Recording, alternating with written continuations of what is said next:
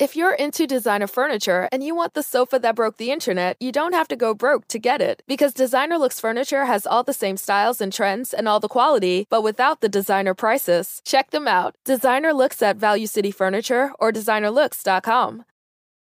Salve, salve, viajantes! Sejam bem-vindos! Ah, apertem os cintos, pois estamos indo para Vênus com ele. Eu passo a bola para ele. Márcio Minha filha, Canuto. vamos entrar nesse foguete interplanetário e ver o que é que vai acontecer nesse universo do bate-papo, da conversa, da informação. Estamos aqui, então, para entrar em ação.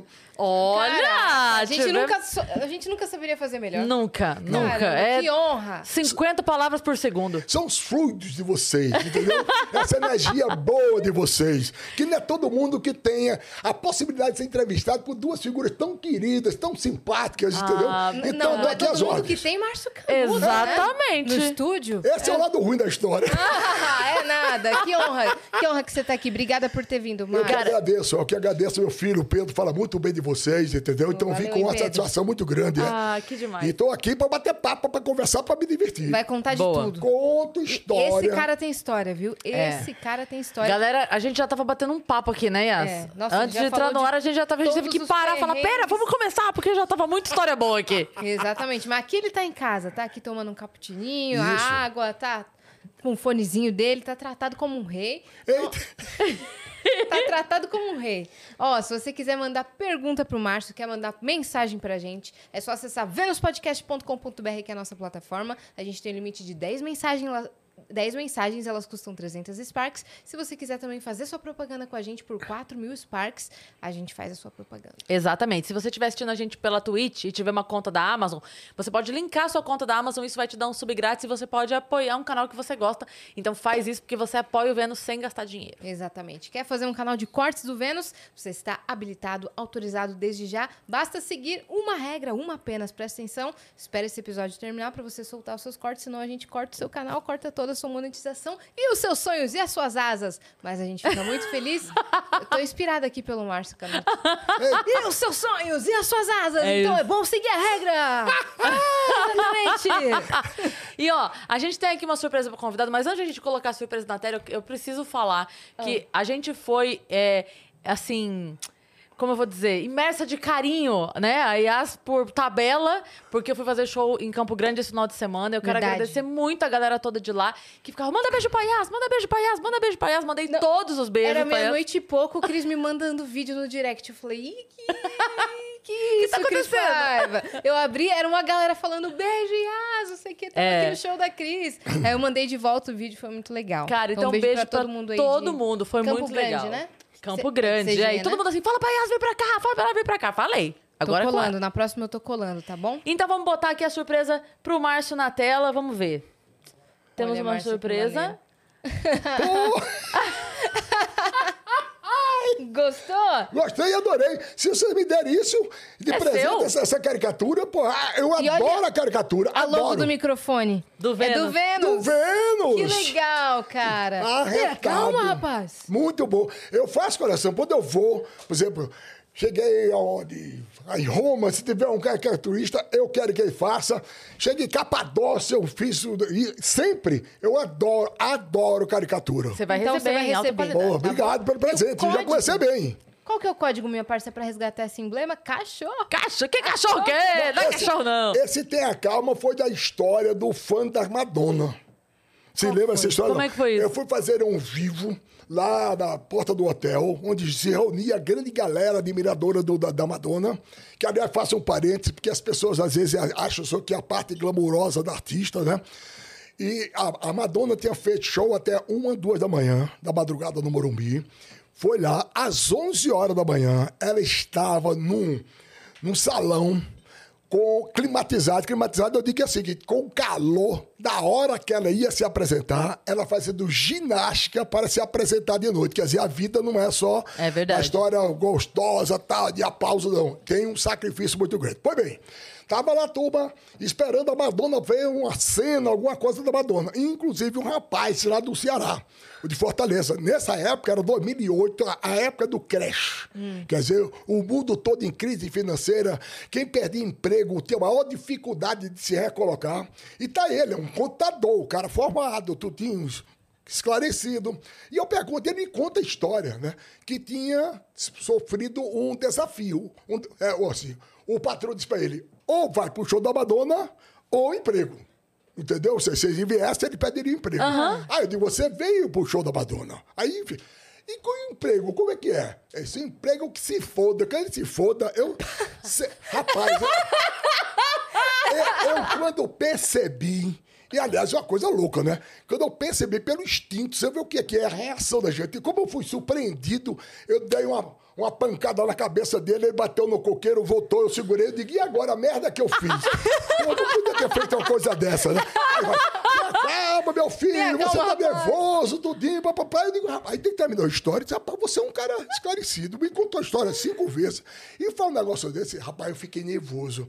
Aí ficou essa história toda, eu fiquei preocupado. E depois até pra segurar, porque pa- passou gente na rua e fala, você tá a mão nesse cearense, filha da... Eu digo, mas, meu amigo, o cara é meu gente boa, tá no céu pra tentar contornar Meu a amigo, situação. meu amigo. Meu amigo, parece até amigo de muito tempo. né? Meu amigo, foi uma situação muito delicada, muito delicada.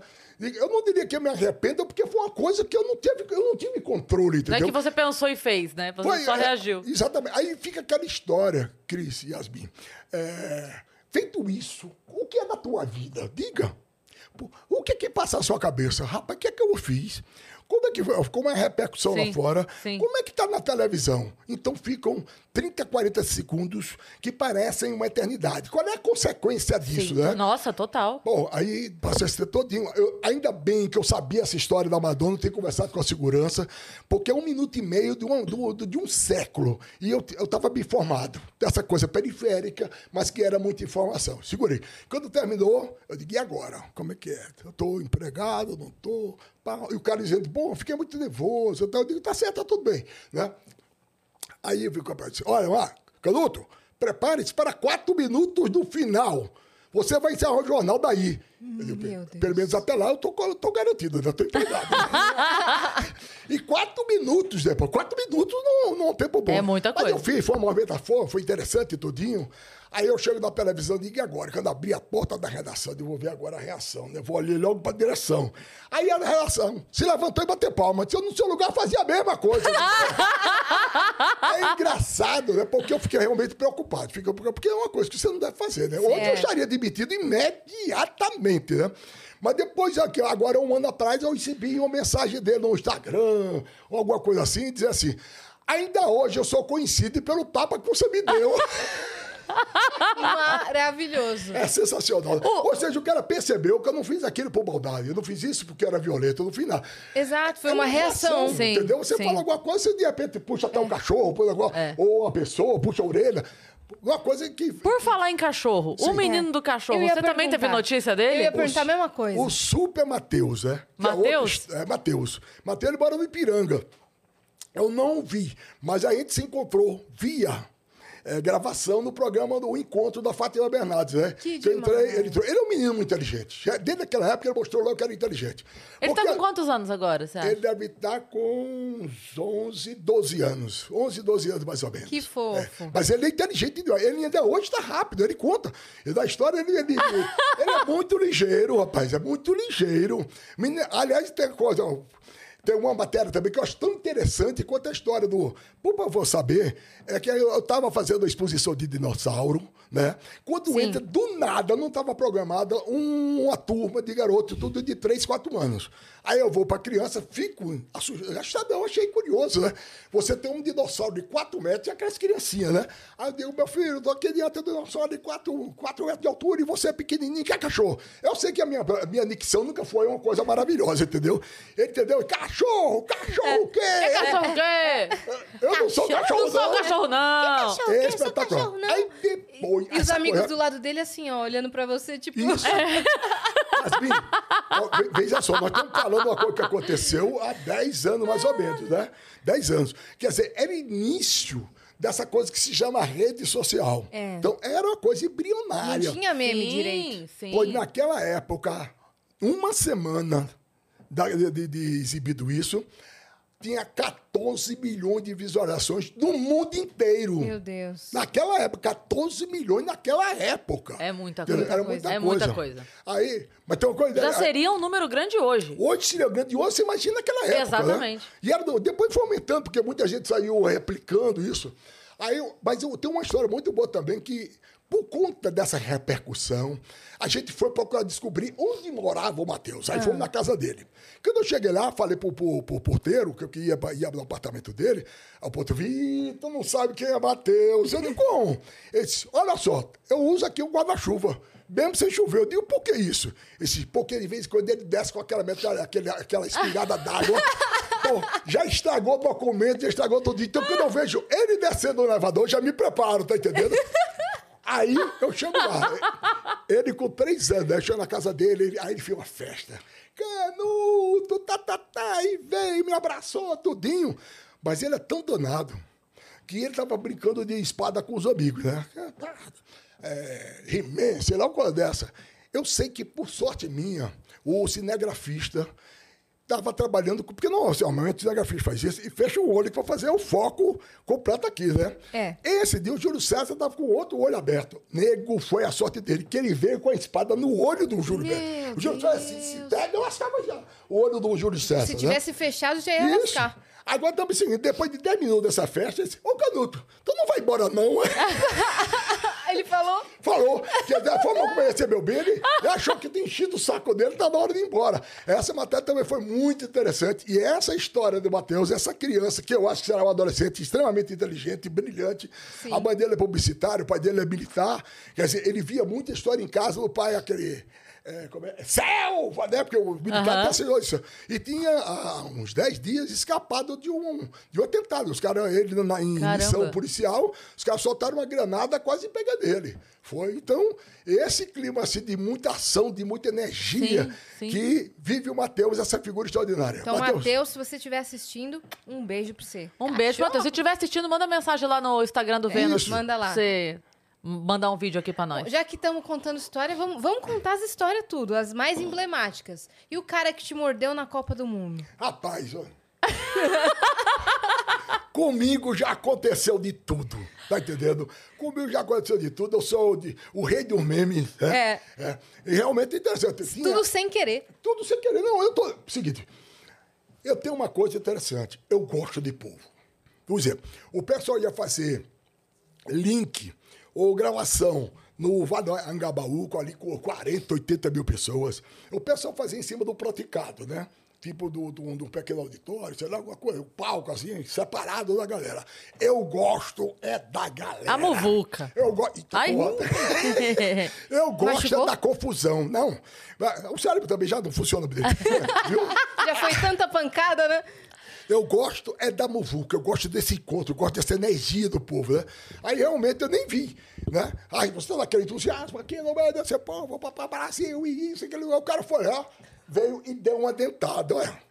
Uma Juro, o dentada. cara Por que que ele fez ele isso? do nada. Foi. Logo depois eu caí no meio do povo também. Tava fazendo negócio de me desequilibrei caí. É assim, é assim a minha vida. A minha vida é cheia de aventura e eu adoro é isso. Mas te- teve uma explicação dele pra ele ter feito isso? Ele falou Eu alguma nem- coisa? Nem vi direito. Eu mal senti.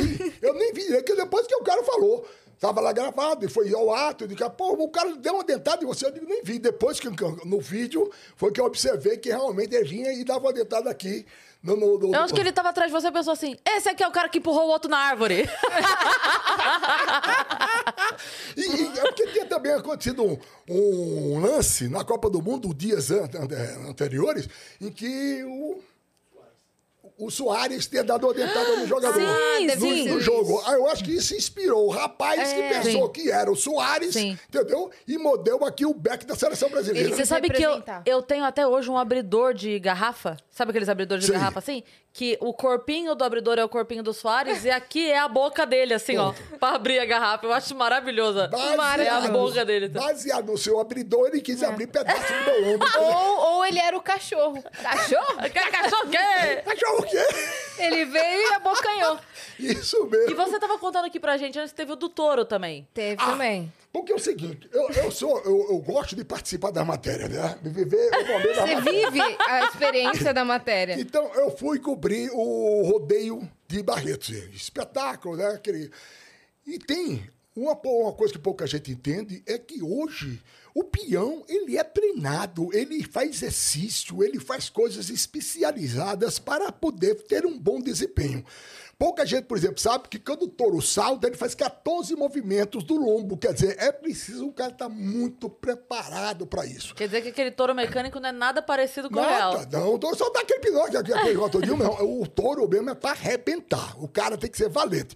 E tem que fazer. É, você precisa ver o aquecimento que eles fazem antes de entrar Sério? na arena. É muito sério, muito sério. Eles fazem musculação, eles fazem tudo hoje. Hoje é uma coisa muito especializada. É, mexe muito com o corpo, destronca tudo se você não estiver preparado, né? Força, você tem que ter força, destreza, né? equilíbrio, uma série, uma série de uns componentes, umas qualidades. E eu fui mostrar como era. Hoje tem, inclusive, escola de peão.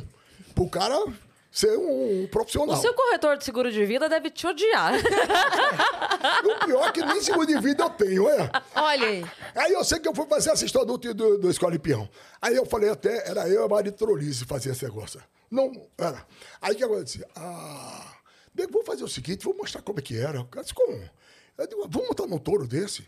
Você é doido? Eu digo, não, eu acho que vale. Ai, meu Deus. Mas aí, aí fomos para uma arena menor, né? E, e- e a televisão daquela história, da luz, disso, aquilo, outro, né? Aí tá lá um touro. O touro não era grande. Eu acreditei que isso não podia me prejudicar muito, entendeu? Mas só que é um touro de mais de 600 quilos. Ele tem uma força muito grande e tem todas essas qualidades de touro que eu falei há pouco, né? Então, eu digo, monta não monta? Aí, aí começou aquela história. Ó, se montar, tem que montar agora, porque a luz tá indo embora. Eu digo, rapaz, é. Aí eu digo, sabe da coisa? Bote, bote a, a- a cinta, né? Meu Deus. Bote a cinta. Aí o cara disse, ó, a luz tá indo embora. Então, abre o brete. Quando abriu, aí eu, eu ainda ganhei um macho, né? Ainda segurei, consegui fazer dois, três saltos. O touro me jogou a cabeça na cerca. Daí Eu digo, meu Deus, que não... aí vem a história. Eu bati a cerca, eu perdi. Eu deve ter, ter arrebentado tudo, não tinha nada.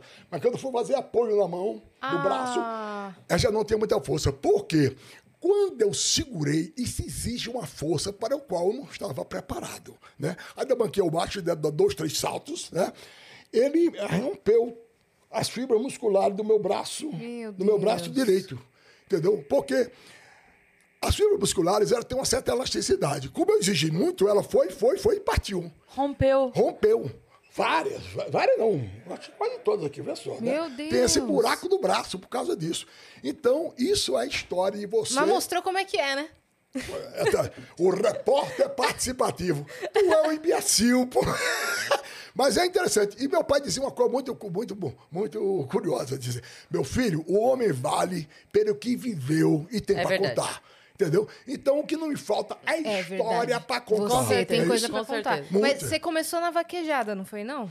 Já que já, vaquejado, mas mas nesse tempo eu não estava aí na televisão. Ah, eu tá. escrevi. E tinha um cara que era muito engraçado. A vaquejada, quando derrubava o touro, o boi, o cara montava, chamava-se cabidela. Né? Ele, o, antes o, Hum. O cara montava o cara já montava inteiro. Né? Que não era um boi também de montaria, que de, de sair saltando tudinho. Aí eu ganhei até uma reportagem, ganhei um prêmio de reportagem escrevendo Cabidela, o molho do perigo. Ah! Entendeu? Que era a cabidela, você sabe que é o molho do, de- da galinha, né? Como é, filho? É, é, galinha cabidela, molho pardo, né? a molho cabidela pardo. é uma forma chamada de dizer galinha ao molho pardo. Aham. Então, o cabidela era o molho do perigo. Eu ganhei uma matéria contando a história dele, como é que ele fazia, como é que acontecia, o romance que ele fazia, essa, essa loucura de ficar esperando que o, o, o boi caísse para montar. Isso em Alagoas. Isso é Alagoas. Isso, essa matéria foi feita em Viçosa, terra da minha mãe. Nossa, vi... é sério? É? Eu fui fazer show lá uma vez com o meu Viçosa? doce de leite. Em É. Maceió, em Alagoas? Ah, não, Não. Viçosa, Minas. É Viçosa Minas, porque tem Viçosa de Ah. Minas e tem Viçosa de Alagoas, Ah, né? tá, tem. Nossa, eu ia, eu ia te falar se você conhece o Capelão lá de Viçosa. Você, já ouviu falar do, do Capelão, o bar Não. do Capelão? Não. De Tem, Minas. um- é, tem um bar lá, em- é o Bar do Capelão. E ele é muito conhecido por tratar mal os clientes. Mas ele é engraçado, ele trata o mal engraçado, sabe? Então ele zoa. E ele, na verdade, é um fofo. Ele é um querido. Eu fui lá e tal. Cheguei e falei, cara, eu vim de São Paulo, eu sou tua fã, adoro e tal. E aí ele conversou dois minutos e falou assim: tá, tá, mas chega, chega, tipo assim, querendo manter a, a, a personagem, né? chega, se não vai comer, vai embora. Se não vai comer, vai embora. Você fala, não, não, vou comer, capelão, vou comer. Mas é muito engraçado porque ele faz, ele zoa a galera. O cardápio dele é, é, escreve umas coisas assim, tipo, porção de batata. Aí tá, 25 reais, por exemplo.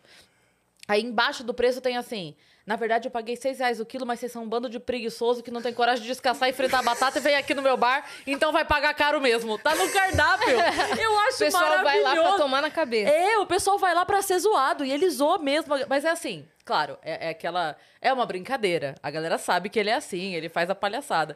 Mas eu achei maravilhoso quando eu fui lá. Mas é outra Viçosa, de fato. E Mas outra Viçosa, coisa, tem terra da coisa. sua mãe, em Alagoas. E Alagoas, você vê o seguinte: o quanto nós estamos carentes de boas pessoas, de pessoas Sim. engraçadas, Sim. do bom humor, não é isso? É. Essa característica é isso. Lá no Nordeste tem o seu Lunga, que também era um do mau humor. Seu horroroso. Seu Lunga. Lunga? É, seu Lunga. É, mas o seu Lunga não tinha essa história, não era essa- Ele era. Mal-humorado assim, mesmo. Mal-humorado, ignorante, entendeu? Ele fazia questão. Tem livros, inclusive, sobre essa história de seu Lunga.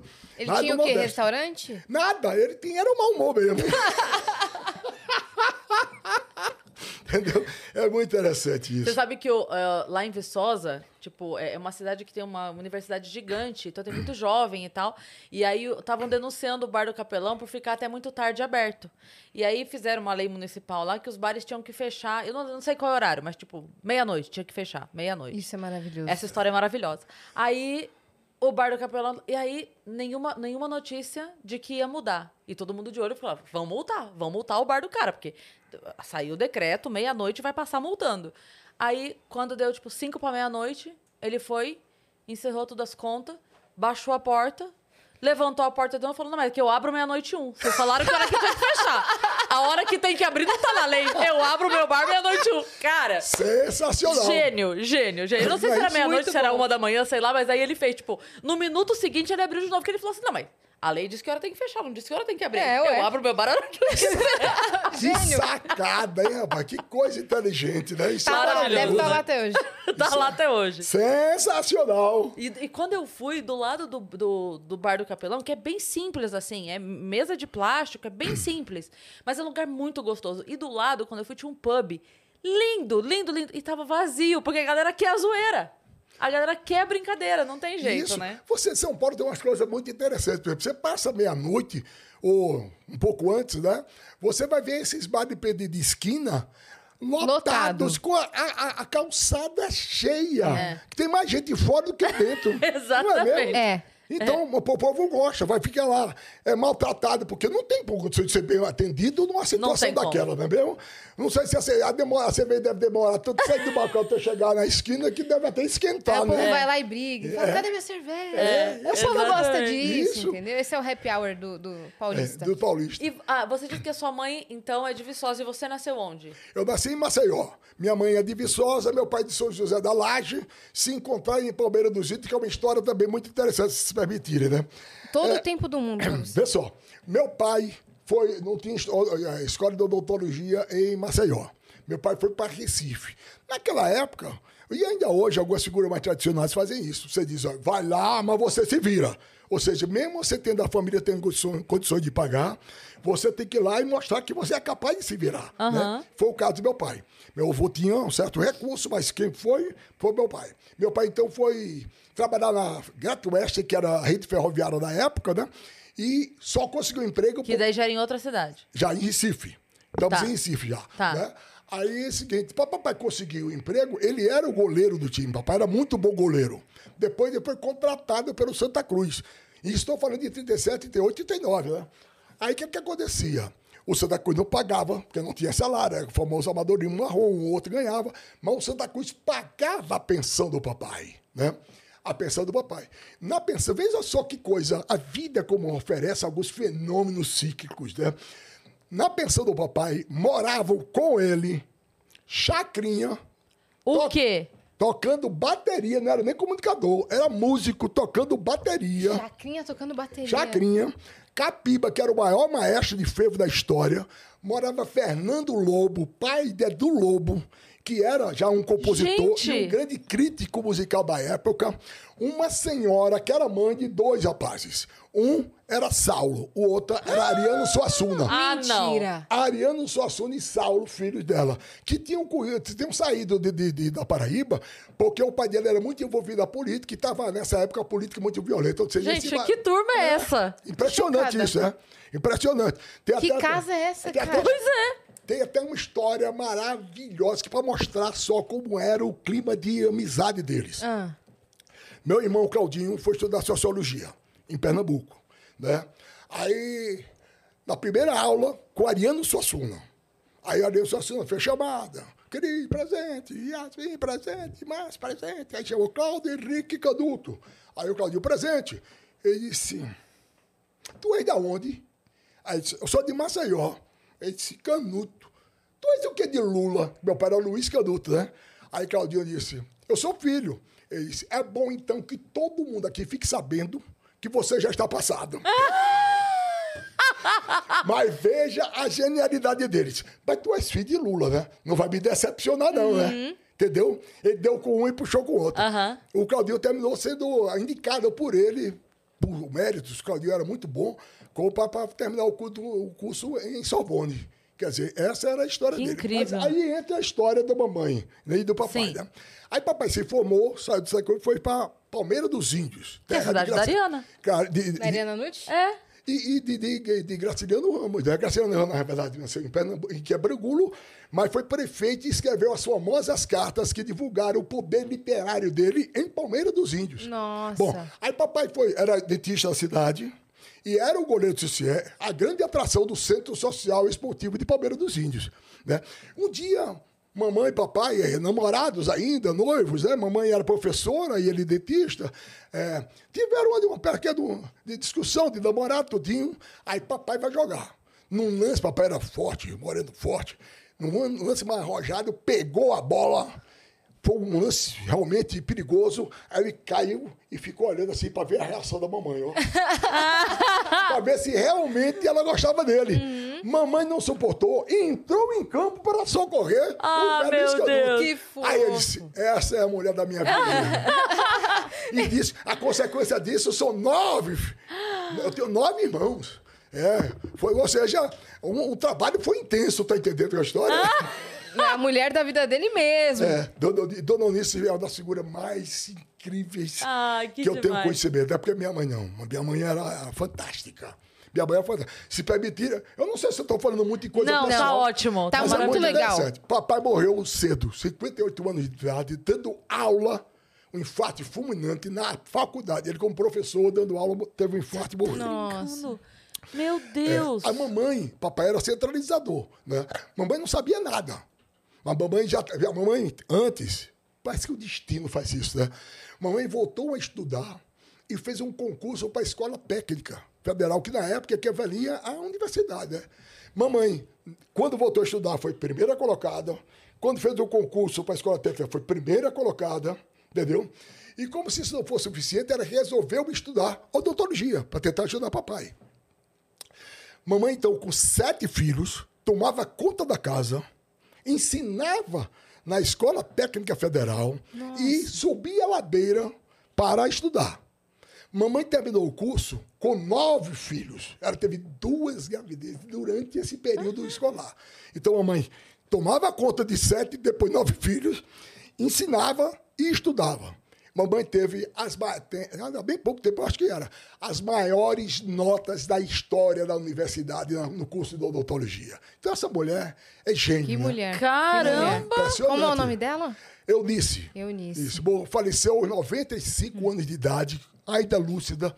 E um outro, eu diria que é outro presente de Deus, porque quando ela adoeceu, que ela começaria a sofrer, entendeu?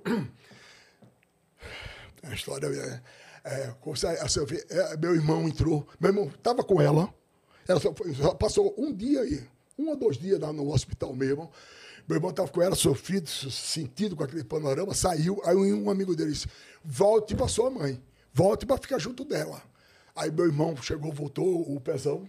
É pezão, porque tudo em casa é assim, ó. 48, 47. Não, eu tô chocada, eles são muito altos. É, Tanto o. Márcio quanto o filho dele, nossa, Minha Altos? família todinha. Minha família toda. Vocês estão no O- segundo menor. andar. É, o menor que tem é o, o Edu- o Eduardo, com 1,85m, foi campeão É o mundial. menorzinho. É, foi campeão mundial de luta, de É, é o baixinho da casa. 1,85 é o baixinho. família tem história que não acaba mais, né? Ah. Mas estava eu falando de quem? De mim mesmo? De que era que tá falando? É, você, você falou é, do, de- da, do- da hora do falecimento. Sim.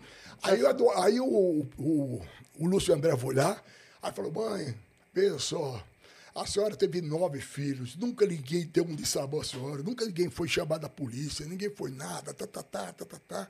Mamãe, a senhora cumpriu o seu dever, mamãe. Dois minutos depois ela suspirou e morreu. Severa estava esperando alguém que dissesse a ela Que ela tava tudo podia bem. descansar. que ela tinha- podia ir em paz, que ela tinha feito brilhantemente, de forma exemplar, o papel de mãe, né? E de educadora. Mãe e educadora, né? Então é essa a história. Que linda Incrível. história, que linda É. história. Na ordem dos irmãos, você é qual- fica em qual lugar? Eu sou o primeiro. Eu sou o primeiro. Ah, é? O primogênito? É, eu sou o primogênito. Rapaz, e é, e é- e é uma coisa muito, assim, diversificada. Por exemplo, eu sou jornalista, o Paulo Jorge, meu irmão, o paião, ele é arquiteto, o Silvio Roberto, ele é, foi pró- é pró-reitor, terminou há pouco, pró-reitor de pesquisa da USP, é um dos grandes cientistas desse país, entendeu? Aí você vê o Neno, que é um grande fotógrafo, vai ver para a família todinha, né? Eu já tive a, minha irmã atriz, outra é arquiteta e minha engenheira, isso é por aí afora, né? É uma família muito diversificada e muito unida, entendeu? Muito unida, muito divertida. E todo mundo tem esse mesmo jeito? Ou é uma coisa sua? Não, essa coisa é da família. Isso é uma coisa, ah, inclusive o, o roquinho sensual. é, é, da- é uma característica da família. E quando junta todo mundo, como é que vocês fazem pra falar? Rapaz, olha, essa é uma história, né? Tem que É uma levantar a mão pra falar em casa. Quando, quando é, ia muita gente, lá eu morava em Maceió, ia muita gente, né? Ia o Fernando Vanucci, ia muito jornalista amigo meu, né? Uma vez essa foi até João Saldanha. João Saldanha não é do seu tempo, mas João Saldanha foi técnico da seleção brasileira, era um comentarista esportivo extremamente respeitado no mundo inteiro. E ele foi técnico da seleção brasileira e virou meu amigo. Aí ele foi passar o Réveillon lá em casa. Eu disse, rapaz, aquela confusão. Nove irmãos, mulher, filho, aquela coisa, aquela. Olha, uma zona, né? Eu digo, ou o cara, em casa tem seguinte, ou o cara gosta pela integração familiar, ou o cara vai sair correndo daqui. É verdade. Isso É um teste. É um teste. Aí você ficou, fiquei nessa expectativa. Aí o Saldanha voltou, passou um, um ano com a família dele, um Réveillon, e voltou no outro. Quer dizer, por quê? Muitas vezes você é famoso, é isso, aquilo outro, mas falta às vezes esse clima É, de integração familiar, né? Sim. Então, o Saldanha foi um negócio, eu disse, ele não volta mais nunca, nem aqui na minha casa. Aí passou o negócio todinho, foi na casa Voltou. dele, no outro dia ele voltou exatamente dizendo isso. Pô, adorei essa confusão, esse entendimento, vocês se divertem tudinho. Então, é uma coisa maravilhosa. E quando é que você saiu de lá? Eu saí em 98. A minha vinda para São Paulo, ela é uma coisa que teoricamente é alucinante, né? doida, e é até meio irresponsável. Porque eu não tinha eh, já 53 anos, 53, é? 53 anos, tinha 30 anos de empresa, eu era o diretor-geral de jornalismo da TV Gazeta de Alagoas, que era afiliada da Globo. Era o cara que cobria as matérias nacionais de Alagoas para a Globo, né? Aí vem essa história de vir para São Paulo, né? Me soou como um desafio. Depois, assim, a proposta era sedutora, você como profissional. Por quê?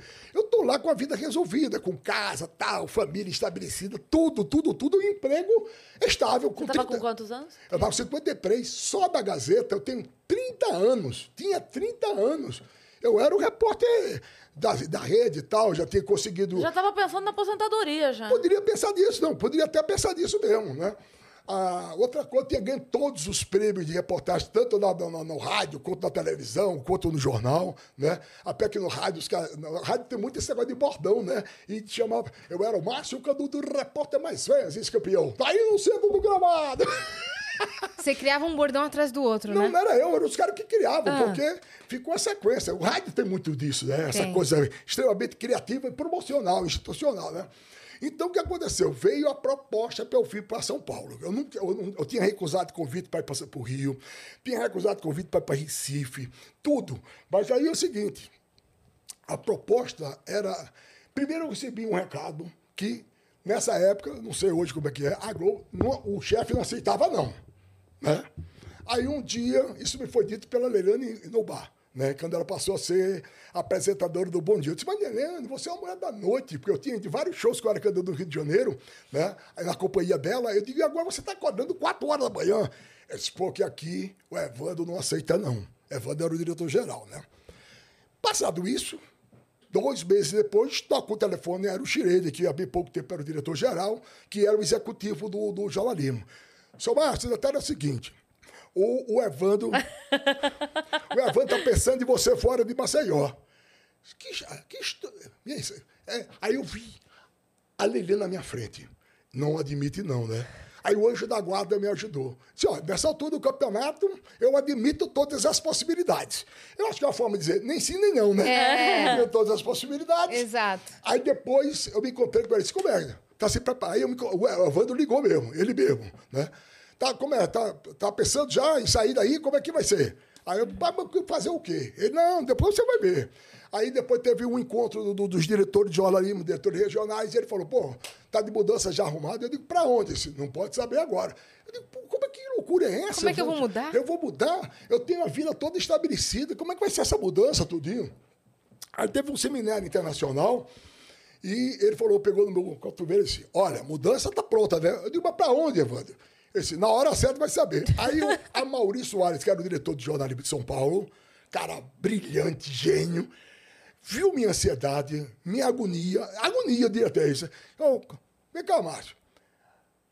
Você tá perreado? Eu disse, rapaz, todo dia disse que eu vou mudar um dia pra quatro, eu vou mudar minha vida todo dia pra onde? Ele disse, eu vou explicar a você, vou lhe, vou lhe acalmar. Nós estamos com um projeto em São Paulo para mudar a linguagem da televisão brasileira. Porque quando mudar a linguagem, você já se empolga, né? Linguagem. Então, é um projeto que não saiu ainda, porque o orçamento é muito caro. Nós vamos contratar 40 profissionais. E tudo foi. Não, não errou em um. Errou. Então, como é muito caro, isso precisa passar por um estudo, tudo. E, e eu digo, e eu com isso? Ele disse, rapaz, é o seguinte, eu vou criar um quadro chamado Fiscal do Povo. Sim. Esse fiscal do povo é um cara que vai mostrar e contar a história do problema. Que, não é, aqui tá o buraco da rua, tá papá. Não. A história desse buraco, o que é que esse buraco provocou? Porque muita gente não vê isso, né? O buraco ali já quebrou o carro do vizinho, já, o carrinho já bateu numa janta, a janta voou na casa, às vezes faz um perigo, não é? Tudo Sim, isso, sim. tem uma história sobre isso. E vai, vai contar a história, vai procurar autoridade e buscar a solução. E não é só dizer, o- a autoridade, ah, eu vou fazer isso algum dia. Não, ele tem que dizer o prazo que vai fazer aquilo e cobrar. Ou ele faz, ou então a gente faz, faz ou seja, ou comemora a coisa realizada, ou então começa o cacete, porque prometeu e não realizou. Disse- Aí eu disse, aí se eu levei esse quadro, todo mundo adorou. E a pergunta era assim, quem é que vai fazer isso? Ah, eu disse, eu não tenho ninguém. Aí o pessoal dizia, você já pensou no Ascanuto? Seu caso. Quando chegou no terceiro que falou no meu nome, ele disse, na verdade, eu criei esse quadro pro Márcio Canuto. Aí eu disse, bom, eita peste. né? Aí, pois é, vamos fazer, vamos mudar essa coisa, vamos mudar essa como é que fala na televisão. Aqui, eu digo, eita, eu digo, vem cá. Aí disse, e você? Eu disse, você, vem me uma coisa. Quem vai tocar esse projeto é você. Ele disse, é. Então eu venho. Se vem mesmo, vem. Aí eu vim para cá. E foi uma, decisão abençoada, entendeu? Abençoada, porque eu considerei um desafio. Eu tenho muito medo de São Paulo, do movimento. Eu vinha para São Paulo e voltava correndo no mesmo dia, se possível. Uma loucura, Porque né? a cidade é agitada. E hoje eu não vivo sem essa agitação da cidade. Eu me adaptei de uma forma tal que eu amo São Paulo. Você gosta de agitar ainda mais a Eu, cidade. eu, eu, eu, eu gosto, eu gosto de ir pro teatro, eu gosto de ir pra show, entendeu? Tô esperando o grande show da Cris para comparecer lá. Olha aí. Olha aí. É verdade, porque eu faço quase que uma maratona cultural. Agora, com a pandemia, arrefeceu um pouco essa história. Mas é o seguinte, eu vou. Porque quando eu me, me, me tá com preparo físico para isso, eu vou a peça das nove e vou stand-up da meia-noite. Quando ela viaja para Maceió, eu vou o musical das cinco, o teatro das nove E o stand-up da meia-noite. Faço-. Vou aproveitar para dar um recado então. Esse domingo, você não acredita, Márcio? Que é? Vai ter o Carna Vênus, que é o nosso Vênus ao vivo com plateia lá no Clube Barbixas. Maravilha. O grande problema é que agora eu voltei a trabalhar no, às quarta do domingo, né? Ah, Ah. vai ser nesse domingo de carnaval. Para você comprar ingresso, o link tá na descrição, tá bom? É então isso. corre, porque são apenas 200 lugares ainda, Só. minha parte. E aí, vou aproveitar então Isso é, um, completar o. privê- isso é um carnaval privê. É. Privê. 200 lugar não. Vou aproveitar e completar o recado da Yas, porque é o seguinte: a galera que foi na nossa estreia no teatro, no, no primeiro Vênus, é, falou assim. Faz todo mês que a gente vem todo mês. Então já tem uma galera aí que se comprometeu aí sempre. Exato. E tem uma galera que perdeu o primeiro e falou: o próximo eu não perco. Então, eu, se fosse você, corria, porque vai dar um conflito de interesse Exato. aí. Já corre pra comprar. Vai tem gerar um convidado, tem vários de convidados especiais, tá? Vários convidados especiais. vocês- Olha. Tá, vai ser, incrível. vai ser uma farra lá, então compra tem- aí. Só ter esse clima de festa nesse momento, isso É, já é já é um maravilhoso. presente, né? Você me engana, se eu não fosse, estivesse trabalhando, porque aí eu voltei a trabalhar, né? Depois aí, aí eu É, história que então. ele pode contar, né? Sim. Você você se aposentou e falou, mas não quero estar aposentado, não. Não, rapaz, eu queria. porque porque a, a- a minha aposentadoria, a minha aposentadoria é muito, é muito interessante, né? Porque é o seguinte, com 69 anos, eu já estava aqui há um bocado de tempo, eu achei que a Globo não ia renovar meu contrato. 69 anos, porque é o seguinte, faça uma verificação.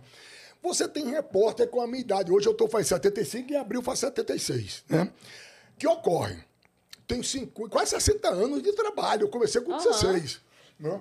Eu estou assim, aí, 19, com- em 1900, eu estava com 69 anos, aí eu disse, rapaz, não vai renovar. Eu já estou, essa idade, tudinho e tal.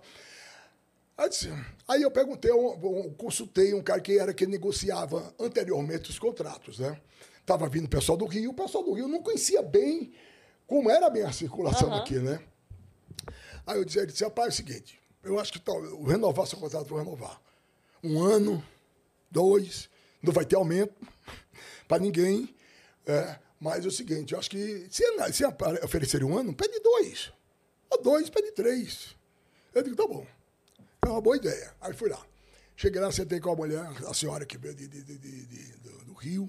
Aí disse, olha, detalhe é o seguinte, deu tudo que ele falou.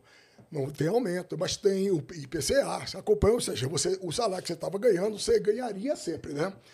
Aí eu digo, estou esperando aí quanto o senhor vai dizer, né? Aí disse, "Aí, então é, a história é essa, tal, papapá. Agora nós oferecemos a você um contrato de cinco anos. Eu disse, onde é que se assina? Porque, pessoal, me Aí você falou, não dá pra ser seis? O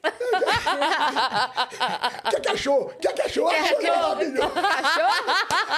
porque você é o seguinte, você projeta a tua vida, às vezes não é nem em função de você, é em função da família, né? Sim, É. total. Eu tenho uma mulher que não trabalha e tem uma filha especial, a Mariana, minha tecida Bedidal. Então, ela precisa de, de, de, de cuidados, né? A Mariana tem, faz eh, natação, faz escola, faz, onde tem reforço, né, filho? Tem pintura, pinta maravilhosamente bem, tem psicopedagoga, tem essa história, isso é um Muitas custo. atividades. Isso é um- Claro. é um custo definitivo, né? Um, um ano, dois, não, é a vida toda. Sim. Né? Futuramente vai ter que ter é, cuidador, alguma coisa, porque eu tô com 76, a mãe dela tá, tá nessa idade mais ou menos, né? 75, 76. Então, a gente precisa. Aí eu, eu penso nisso, não pensava em mim, né?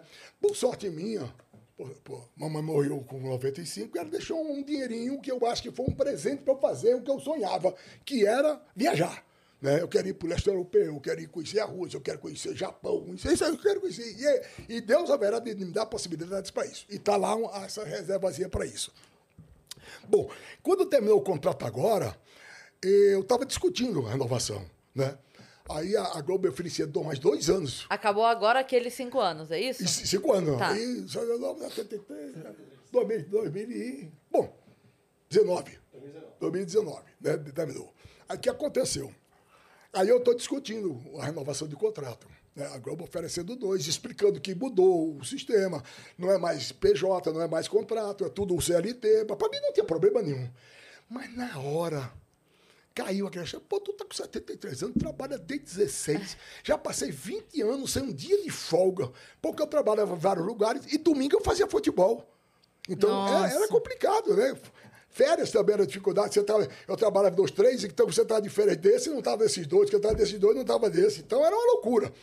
Porque não está na hora de você aproveitar. Aí eu falei, olha, vamos fazer o seguinte. Nessa altura do campeonato, vamos mudar. Em vez de fazer a renovação, vamos fazer a paralisação. Mas nós estamos discutindo a renovação. Eu estou discutindo agora que, em vez de ficar, eu parar. Né? E, e foi um momento assim, eu acho de extrema lucidez. Por quê? A diretora era maravilhosa, que era Cris Piazentini. Eu disse, Cris, agora tem uma coisa. Eu, eu queria que a Globo reconhecesse esse meu trabalho. Eu estou há 40 e tantos anos fazendo aqui. Vocês nunca me deram um projeto para eu não dar um retorno, para eu não realizá-lo. Então, eu acho que eu cumpri meu, meu, meu papel. Né? Você, eu queria então ver se eu não sou melhor do que ninguém, mas também eu não sou um Zé Ninguém. Uhum. Queria que a Globo reconhecesse isso, né? E me desse também dois anos de, de plano de saúde para minha família. A Globo não titubeou. A Globo me deu tudo isso. E me deu uma coisa que eu considero o prêmio mais valioso em termos. Porque a coisa que a gente tem como recompensa é o reconhecimento do seu sim, trabalho, do seu sim, empenho, do seu esforço. Totalmente. Ela me deu o direito de eu me despedir ao vivo nossa. Você sabe o seguinte, ninguém está conseguindo isso, né? Todo mundo saiu, a Globo tirou antes e o cara fazer a despedida dele. Até o Faustão, né? Agora, sim, sim. A Globo, então, me deu o direito de eu chegar no ar e me despedir. O que aconteceu? Aí eu refleti. Primeiro me senti lisonjeado, né? Depois disse, eu vou fazer ao vivo. Como é que será a minha reação na hora de dizer que estou dando a Deus? Né? Como é que vai ser a reação do César ali? que era meu amigo e irmão. É meu amigo e irmão, né? Então, disse, vamos fazer o seguinte, em vez de eu fazer essa despedida ao vivo, que para mim tem um valor extraordinário, eu queria que vocês permitissem que eu me despedisse aí na redação, junto dos meus companheiros. Né? E se uma ou outra pessoa sabia, montaram um, um microfone assim, e eu chego com um megafone e começo a fazer a minha despedida. Né? Aí, para a redação era hora de fechamento de jornal, ninguém para na hora da redação. Pois até as ilhas de edição, os meus companheiros, os meus editores, tudo, todo mundo parou. Então ficou aquele mar de gente, de funcionário da Globo. Não precisa dizer que eu chorei claro. Nossa, que coisa e muita gente, meus colegas, e até hoje eu recebo homenagem. Os caras fazem qualquer confraternização, os caras me chamam. Então foi aí. Você fez muitos amigos por lá, né? Amigos. Eu vou dizer uma coisa: é uma coisa que eu me orgulho, porque eu procuro, nos meus 50 e tantos, quase 60 anos de trabalho, eu não tenho uma mágoa de ninguém. Eu não posso reclamar de ninguém. Dizer assim, o cara tentou meu princípio, tentou puxar meu tapete, eu não vi, ou eu não percebi. É verdade. Então, você, você... é muito alto para puxarem seu tapete. se, eu, se eu seguro o touro, quanto mais eu pôr no tapete. É, né? tapete. Você vai falando, eu nem vi meu tapete aí. Mas é Tinha isso. tapete? Tinha tapete? É. Tapete? Eu, eu, só, é, eu, eu, só, tive homenagens, eu só, teve, só, fiz uma coleção de amigos em todos os lugares. Eu fui chefe, eu era o chefe invocado, porque mas eu tentava fazer uma coisa que eu considero um predicado, que é a justiça, você ser justo, né?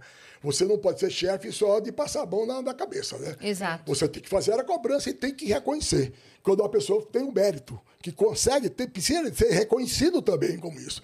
Aliás, sobre isso, né? Tem a história em Maceió do, do repórter, o Miguel, que ele conseguiu um furo grande. Quando ele, lá na, na, na televisão de Maceió, né? Quando ele foi chegando, eu fui esperar Pediu o pessoal para monitorar que ele estava chegando na redação, quando ele estava chegando lá no estacionamento. Quando ele foi lá, eu me entusiasmei tanto. Miguel foi do cacete! E, pá! Estourei o para-brisa da porrada, rapaz. Foi uma vergonha. Quer dizer, eu, eu, eu, não tenho limite. Isso é, é um perigo. Isso é bom e é ruim. Porque às vezes eu não tenho noção da minha força ou das minhas coisas, entendeu? Então, foi isso. Bom, depois vamos falar a história da, da Recopa. É verdade. Quer que eu fale ele falando vamos, que vamos, ele não tem noção da força, ou o abraço dele botou minha coluna no lugar, viu? Tá vendo? Vou, vou falar. Nossa, eu falei, eu falei, Yas, eu cheguei ali embaixo. O Canuto me deu um abraço, deslocou meu ombro, eu tô meio torta aqui. Eu falei, nossa, eu tô precisando colocar no lugar, então eu vou dar um que... abração nele. Você é vê? porque a gente, né, imagina, maior respeito do mundo. É, um abraço bom, viu? Ver. E aí eu cheguei assim, Dei a mão dele. Ah, oh, vem cá, já puxou, deu um abraço assim. É. Abraço muito bom, abraço muito legal.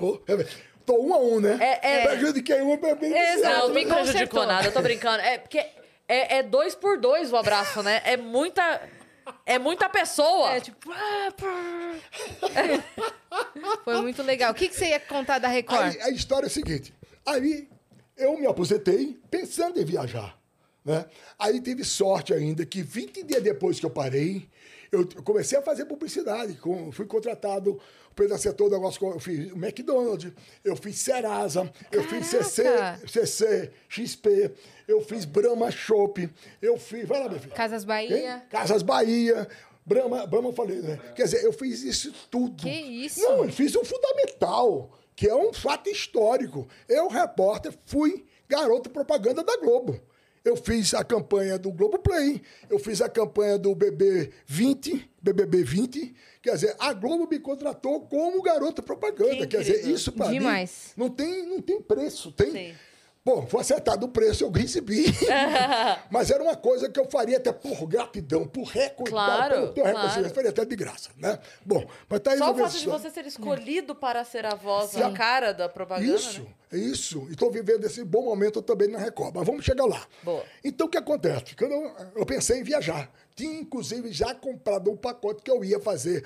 Aqui, vocês que são de música conhecem bem, aquele festival de New Orleans, Hum. que tem é o, o dia do- que tem aquele período de blues e jazz. De que a jazz. cidade toda é tomada por bandas né, tradicionais, aquela coisa, música negra que eu adoro, né? Ia fazer isso, ia para Memphis, para o estúdio e a casa do Elvis Presley, meu grande ídolo, né? Demais, ia, ia demais. terminar em Nashville, o berço do country. Eu amo Nashville. Pronto, tamo junto. Porque eu adoro country também. Que ia ter um show do Rolling Stone. Nossa. Quer dizer, era uma, uma programação maravilhosa. Aí veio a história e não saí do lugar. Até hoje não sei nem como anda a passagem, nem como anda o hotel, nem nada. Paguei tudo e até hoje não sei, nem sei. Mas um dia eu vou fazer isso. Vai, vai fazer. Então o que aconteceu? Veio a pandemia. Porra, aquela agonia, porra. Eu inquieto, entendeu? Essa coisa nervosa que eu sou. Hum. Bom, e não saía de casa. Não saía de casa. Eu cheguei a um ponto de ter uma crise de ansiedade, de eu não, não, não ter força de me levantar. Do que é a cabeça, do que é o momento que a pessoa vive, né? Eu não fechava a mão. Eu fazia assim e não fechava. Por que, que deu essa reação? Porque ah, isso, isso deflagrou um bocado de problema assim, de ordem, né? É, deu, por, por- causa da tensão, tudinho, inflamou nervos, ten- tendões, tudo isso. Eu tive que tomar infiltração para poder mexer a mão. Coisa, fui para o centro cirúrgico, falei, eu quero fazer isso, aplicação. Caramba. Então foi duro. Agora, mais recentemente, tem o caso da minha mãe, da minha mulher, né, a Líbia, que ela des- descobriu que ela estava com câncer. Isso vira é um impacto muito grande. Depois ela ela tem sido espetacular. Tem enfrentado o problema de Forte. frente, maravilhosa essa história toda. Tanto que, graças a Deus, vamos ter boa definição em breve, se Deus quiser. Mas isso ficou uma loucura, né? E eu comecei a ficar com medo da depressão. Eu trancado em casa e discutindo esse problema o tempo todinho. Mas eu digo o seguinte, eh, Deus me abençoa. Porque aí veio a história do, do, do- pessoal da Record. Ligou, pô, Canuto, a gente queria conversar com você dia. Eu já tinha recusado dois convites antes dela, que era para fazer participar de programas. Né? E como tinha também dois da, da Bandeirantes. Aí eu disse, rapaz, eu vou lá. Eu vou lá porque o cara que me convidou, o, Clá- o Clóvis Abela, é muito meu amigo, né? E ele chamou, pô, a gente precisa conversar com você, bora lá. Eu fui. Fui para dizer não. Cheguei lá, o que aconteceu? Uma recepção maravilhosa dele e do Antônio Guerreiro, que é o VP de jornalismo de lá. Pô, a gente comprou o campeonato nacional, o campeonato paulista, a gente pensou em você para fazer essa festa, para fazer isso, aquilo outro. Aí o, o Pedro, meu, meu filho, vai, é um caso de se pensar. E eu achei depois que era uma, um grito, não, não sei, de libertação, talvez seja um exagero, mas era uma coisa que eu precisava, porque eu voltava à minha origem. Eu voltava a fazer futebol, que eu É. adoro, e eu voltava a ter contato com o povo, né? Fechava o ciclo, né? Exatamente. Eu, vol- eu, pô, você sai, essa É isso aí, caramba! Vou contratar essa danada, viu? Vai que Não me vou. rouba ela não, Marcos. Tá É verdade, doida? Yasmin. Então, era, era, era- fechava o ciclo, é verdade, entendeu? Agora me criou um- um- uma, vamos dizer assim, até uma certa insegurança. Como é que eu volto dois anos depois? Como é que tá? É outra emissora. Eu vou pegar no microfone com logomarca daquele que não foi do meu durante 44 anos, né? 44, 45 anos, né? Mas o que aconteceu? Foi tem sido maravilhoso. Se eu sair de lá 70% com a satisfação que eu estou hoje, eu estou realizado. O pessoal me recebeu muito bem, entendeu? O, a torcida é uma festa, entendeu? É uma festa. O, o eles te adoram já, você já é um símbolo, né? Um emblemático já para a torcida de qualquer time. Rapaz, é, é, é. eu sei que eu tenho sido muito bem recebido, entendeu? Tem sido uma festa muito legal. E é uma coisa que eu gosto. Eu gosto de gente, né? Eu gosto de povo, eu gosto, dessa, eu gosto de abraço. Às vezes, ah, porque na pandemia, mas nego, eu não me resisto. Eu gosto de afeto. Eu gosto dessa troca de energia. Então, eu estou lá fazendo o Campeonato Paulista. É um, um, é um grande produto deles como novidade dessa programação do ano. Estou feliz, sou muito bem recebido. É, o pessoal me entende, me estimula. É tudo, tem sido arretado, como, como Nordeste. Tem sido bom pra porra, tá entendendo? Então, então tá realizado. Tô, tô, tô muito feliz, tô muito feliz com o que estou fazendo. Claro, e, e, foi interessante por causa disso. Como é que eu vou essa história de você passar tanto tempo no lugar e chega Sim. no outro que é exatamente o oposto, né? Uhum. Quer dizer, uhum. que é o grande rival, né? Mas eu fui tão bem acolhido que estou muito contente. Estou muito, muito contente. Não esqueço o passado, o, o, meu período lá, que foi também fantástico, né? A Globo me, me construiu, me deu chances, Sim. né? E, e, aí e foi muito justa e carinhosa com você muito, até o final, até o final, né? Sabendo demais. da necessidade do plano de saúde para você, tudo, da importância tudo, que tudo. isso tinha para sua família. Ainda ganhei, ainda ganhei uma crônica do diretor do geral, do diretor de jornalismo. Olha. Eu tenho lá, o cara um, escreveu lá uma lauda dizendo que eu era, que eu fui importante. Que é, especial isso. Isso. Que demais. Eu ia perguntar quantos anos você ficou fazendo a muvuca no carnaval? Pai, carnaval, uns 30 e poucos anos. Porque acontece o seguinte: eu morava em Maceió, mas eu era muito requisitado. Tanto para o Rio. São Paulo não, nem tanto. Era muito Rio. Então fazia, por exemplo, a cozinha que fala é o bloco local, ou as notícias locais de Copa do Mundo, de Olimpíada, disso, um bocado de coisa. Né? E, e era para o carnaval. Então, e o carnaval era preciso preparo físico, porque no começo eu fazia o que chama inside, né? ou seja, as coisas fora do, do, do, do evento, da, da, da, da, circunstância do evento. Né? Então, subia, descia arquibancada, atravessava aquele sambódromo do Rio de Janeiro de 800 metros, 800 metros aí, 800 na volta, nós estamos falando de um milhão, um quilômetro e 600, né? Isso várias vezes. Subia para o povo, fazia essa história toda. Então, foi durante muito tempo. Quando eu fui contratado para São Paulo, o São Paulo, no começo, é, tinha apenas. Era, era um pouco. Era, escola era num dia só. O desfile era num dia só. Então o desfile acabava às 9 horas. Eu ia para casa, tomava banho, pegava a mochila, ia para o Rio de Janeiro e emendava. Emendava. Assim, 36, 48 horas. Eu fiz isso várias vezes. É. Esse cara é uma máquina, ele não Meu para. Meu Deus, não. eu não consigo imaginar isso. Eu tenho uma coisa que é meio inexplicável até para mim. Espero que Deus me conserve assim eu tenho uma energia que eu não sei de onde vem, nem como ela se comporta, sem brincadeira. Eu acordo, por exemplo, acordo. Não vou dizer que acordo saltitante, feliz, não. A dificuldade mesmo tá aquelas duas pernas fora da uhum. cama. Vou escover o dente, eu já estou ligado. é, é, é, eu passei de quanto? 50 e tantos anos, acordando 5, 4, 5 horas da manhã, né? E chegou, você pegava meia-noite, uma hora da tarde, duas horas da tarde, eu já estava virado no, no danado. No, eu, eu tenho uma energia muito boa, muito boa, graças a Deus. Eu tenho uma disposição de trabalho muito grande. Eu não sei se é porque eu comecei cedo e comecei com entusiasmo. A questão, eu tenho que vencer. Eu posso não vencer, mas eu vou fazer tudo para vencer. E as coisas foram dando certo. E isso vai estimulando, vai lhe dando confiança, claro. né? É. vai lhe dando a necessidade, a necessidade, não, o desejo de novas conquistas, né? Uhum. Então, esse é o popular camelinha da Praça Sinimbu, o popular mais que eu dou. Dessas coberturas de carnaval, tem alguma história marcante para você? Ah, assim? tem, tem, uma, tem umas coberturas. Em São Paulo tem um. No Rio tem uma uma coisa boba que eu vi é o seguinte: o pessoal fica fora, assim, tinha um. Dizer, na largura do, do, prédio de vocês, né? Que é uma brecha entre um arquibancada e outro, que junta gente e não acaba para ver a escola naquele pedacinho, né? Eu vi dessa, coisa boba, mas eu acho legal. É, o cara, teu pai, estava com o menino, né?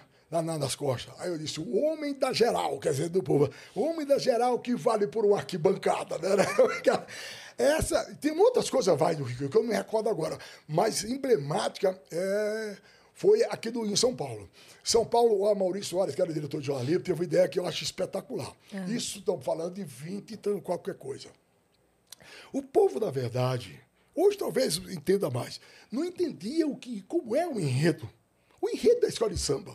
Sim. Como é que é? Por que é? E de que forma? né? Se- Era bom. Então ele teve a ideia primorosa de me fantasiar como principal personagem, como se fosse o resumo da, da história da escola, e eu contar de uma forma didática, em pouco tempo, o que aquele enredo representava.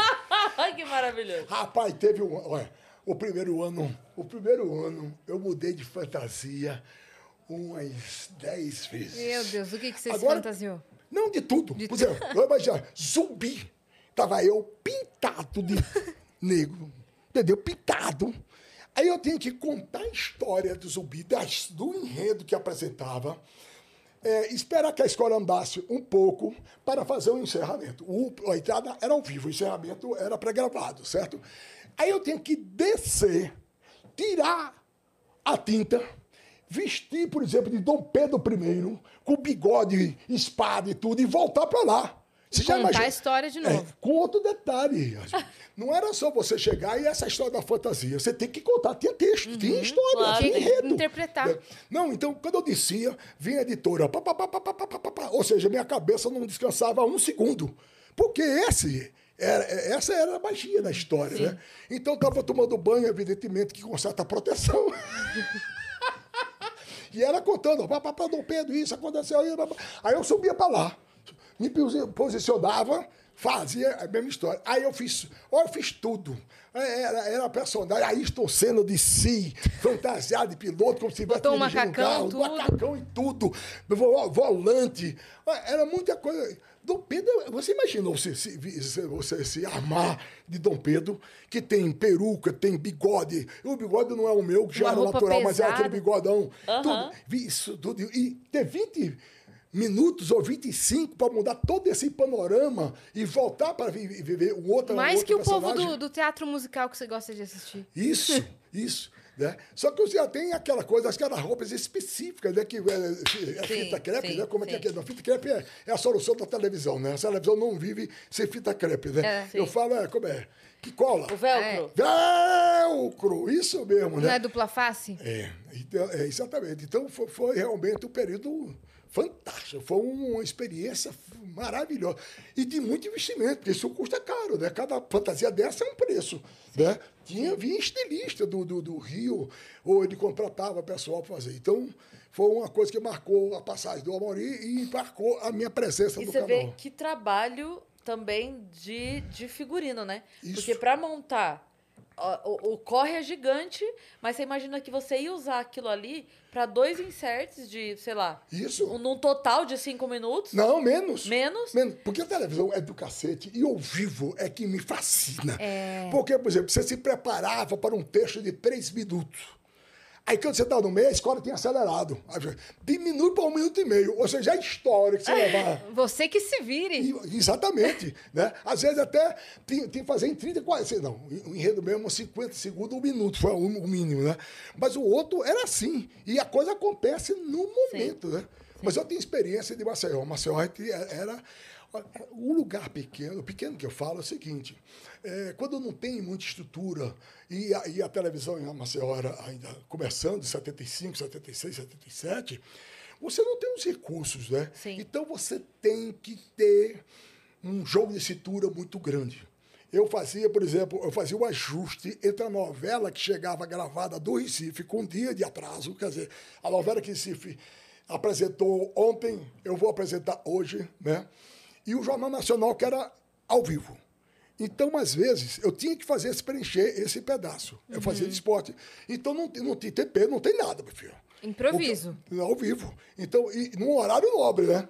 Então você tem uma. Aí entra a tua experiência. Você tem um pouco de texto de apuração de fatos que o jornal lhe oferece, e você tem um improviso que o rádio também lhe exige. Correto? Sim. Aí você ia pro ar e o cara não sabia exatamente o tempo que você ia falar. Aí dizia, ou você vai falar hoje dois minutos. Aí você falava 15. Aí você ia falar 10, aí você falava 50 segundos.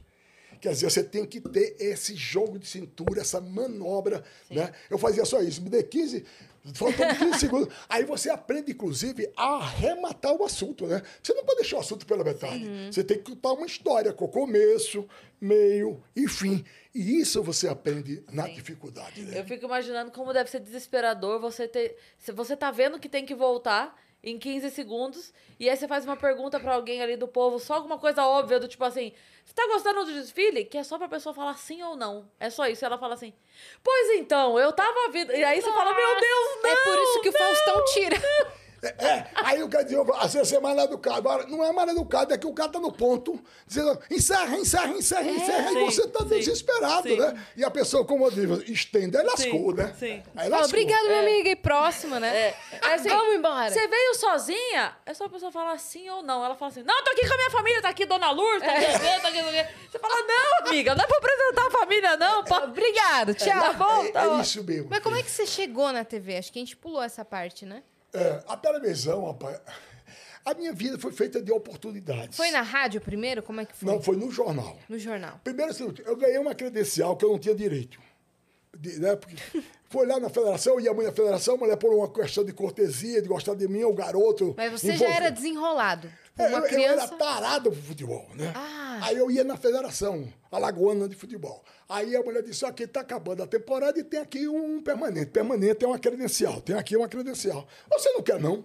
Porra, é Lógico. tudo que você sonha.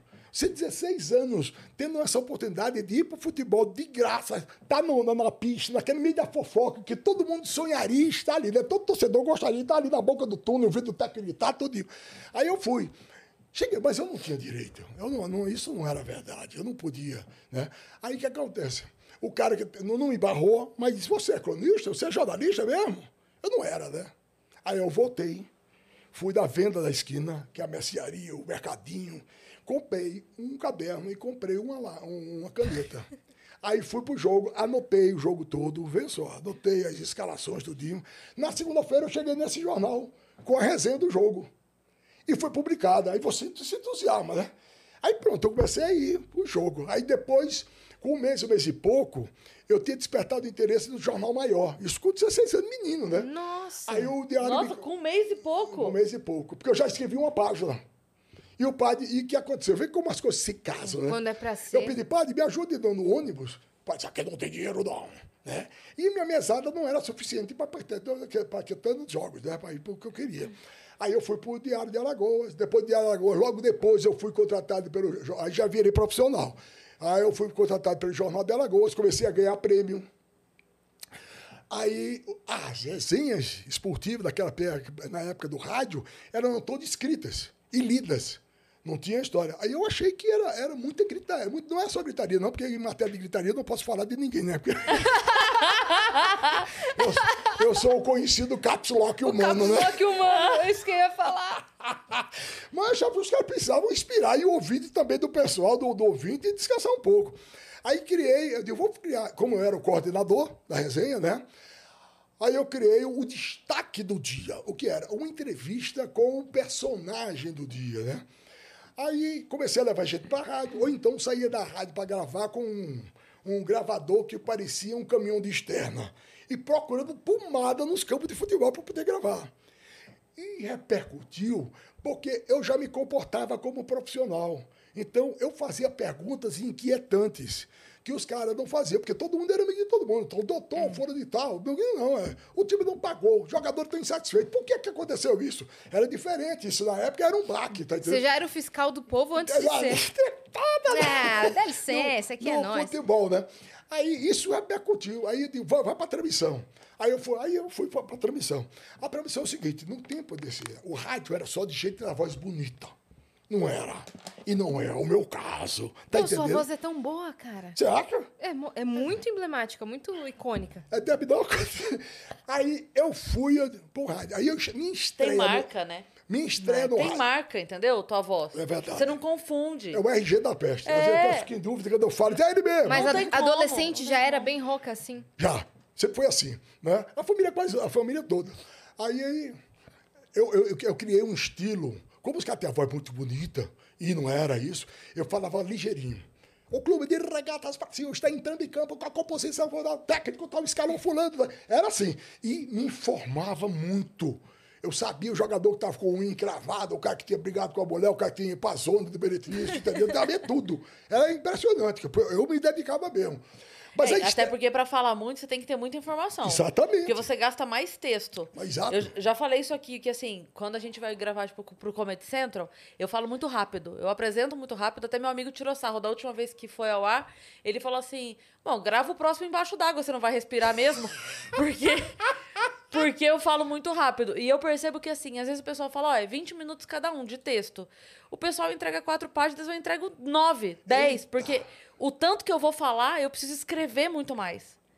Porque se eu escrever quatro páginas, dá dois minutos pra mim. Eu falo. Vocês, são- vocês- Acabou. Vocês que fazem stand-up são geniais. É Geniais. tudo meio doido da cabeça. São. Aí que, agora minha estreia foi engraçado, que eu fui fazer em Arapiraca. Era um jogo sem Iasa.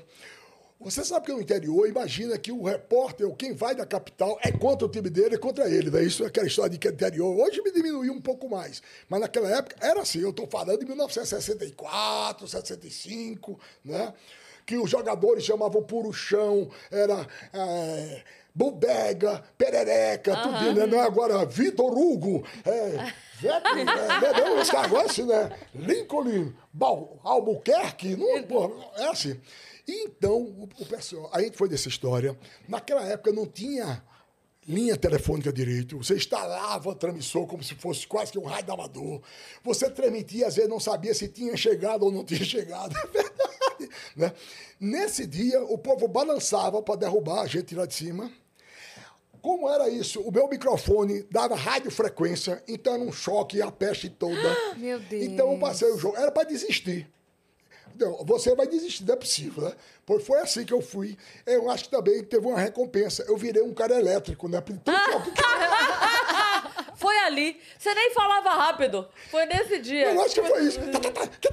Foi Teve, essa teve uma mutação ali. é, na, na volta, a Rural Williams que a gente ia, quebrou, a gente dormiu no estábulo. Quer dizer, em sério, filho. No entanto, o contrário, deu tudo certo. Aí eu fui pro rádio. Aí eu passei a ser editor de esporte da rádio, do, do jornal, e editor de esporte do, do- da, da rádio, é diretor de esporte da rádio, né? Quando eu vi a televisão, eu era já o editor geral do jornal, Deus. entendeu? Eu era o diretor de toda a redação do- da, da Gazeta de Alagoas.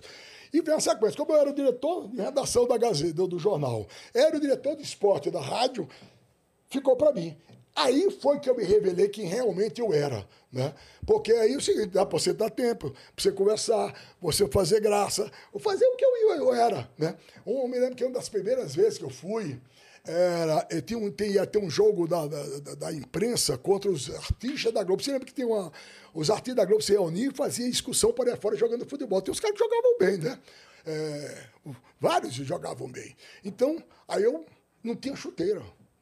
Aí você imagina isso antes do Jornal Nacional, eu botar o pé em cima da bancada. Gente, tenha pena de mim, eu tenho 48, não sei o que, não tenho chuteira. Pô, aí foi escandalizou. Depois a cadeira começou a me aguentar e caí.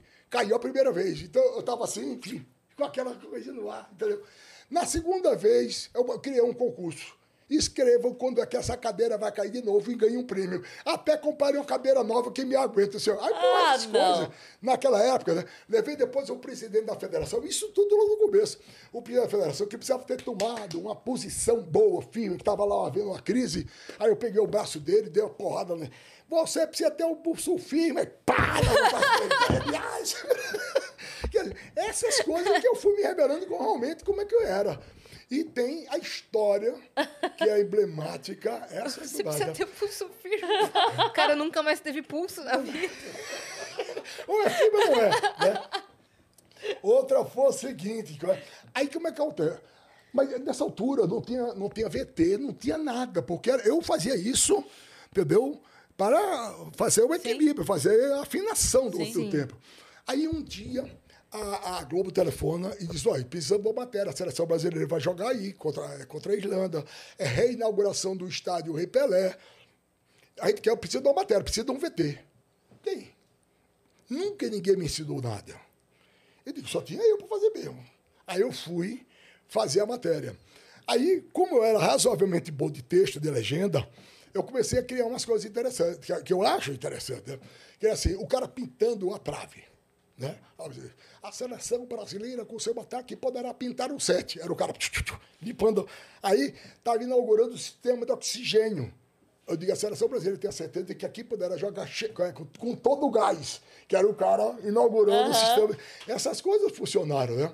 Então, essa primeira matéria que eu fiz na minha vida, com VT, com corte, com tudinho, essa matéria encerrou o Globo Esporte Nacional. Meu Deus. Item 1. Foi reproduzida na íntegra no Jornal Nacional.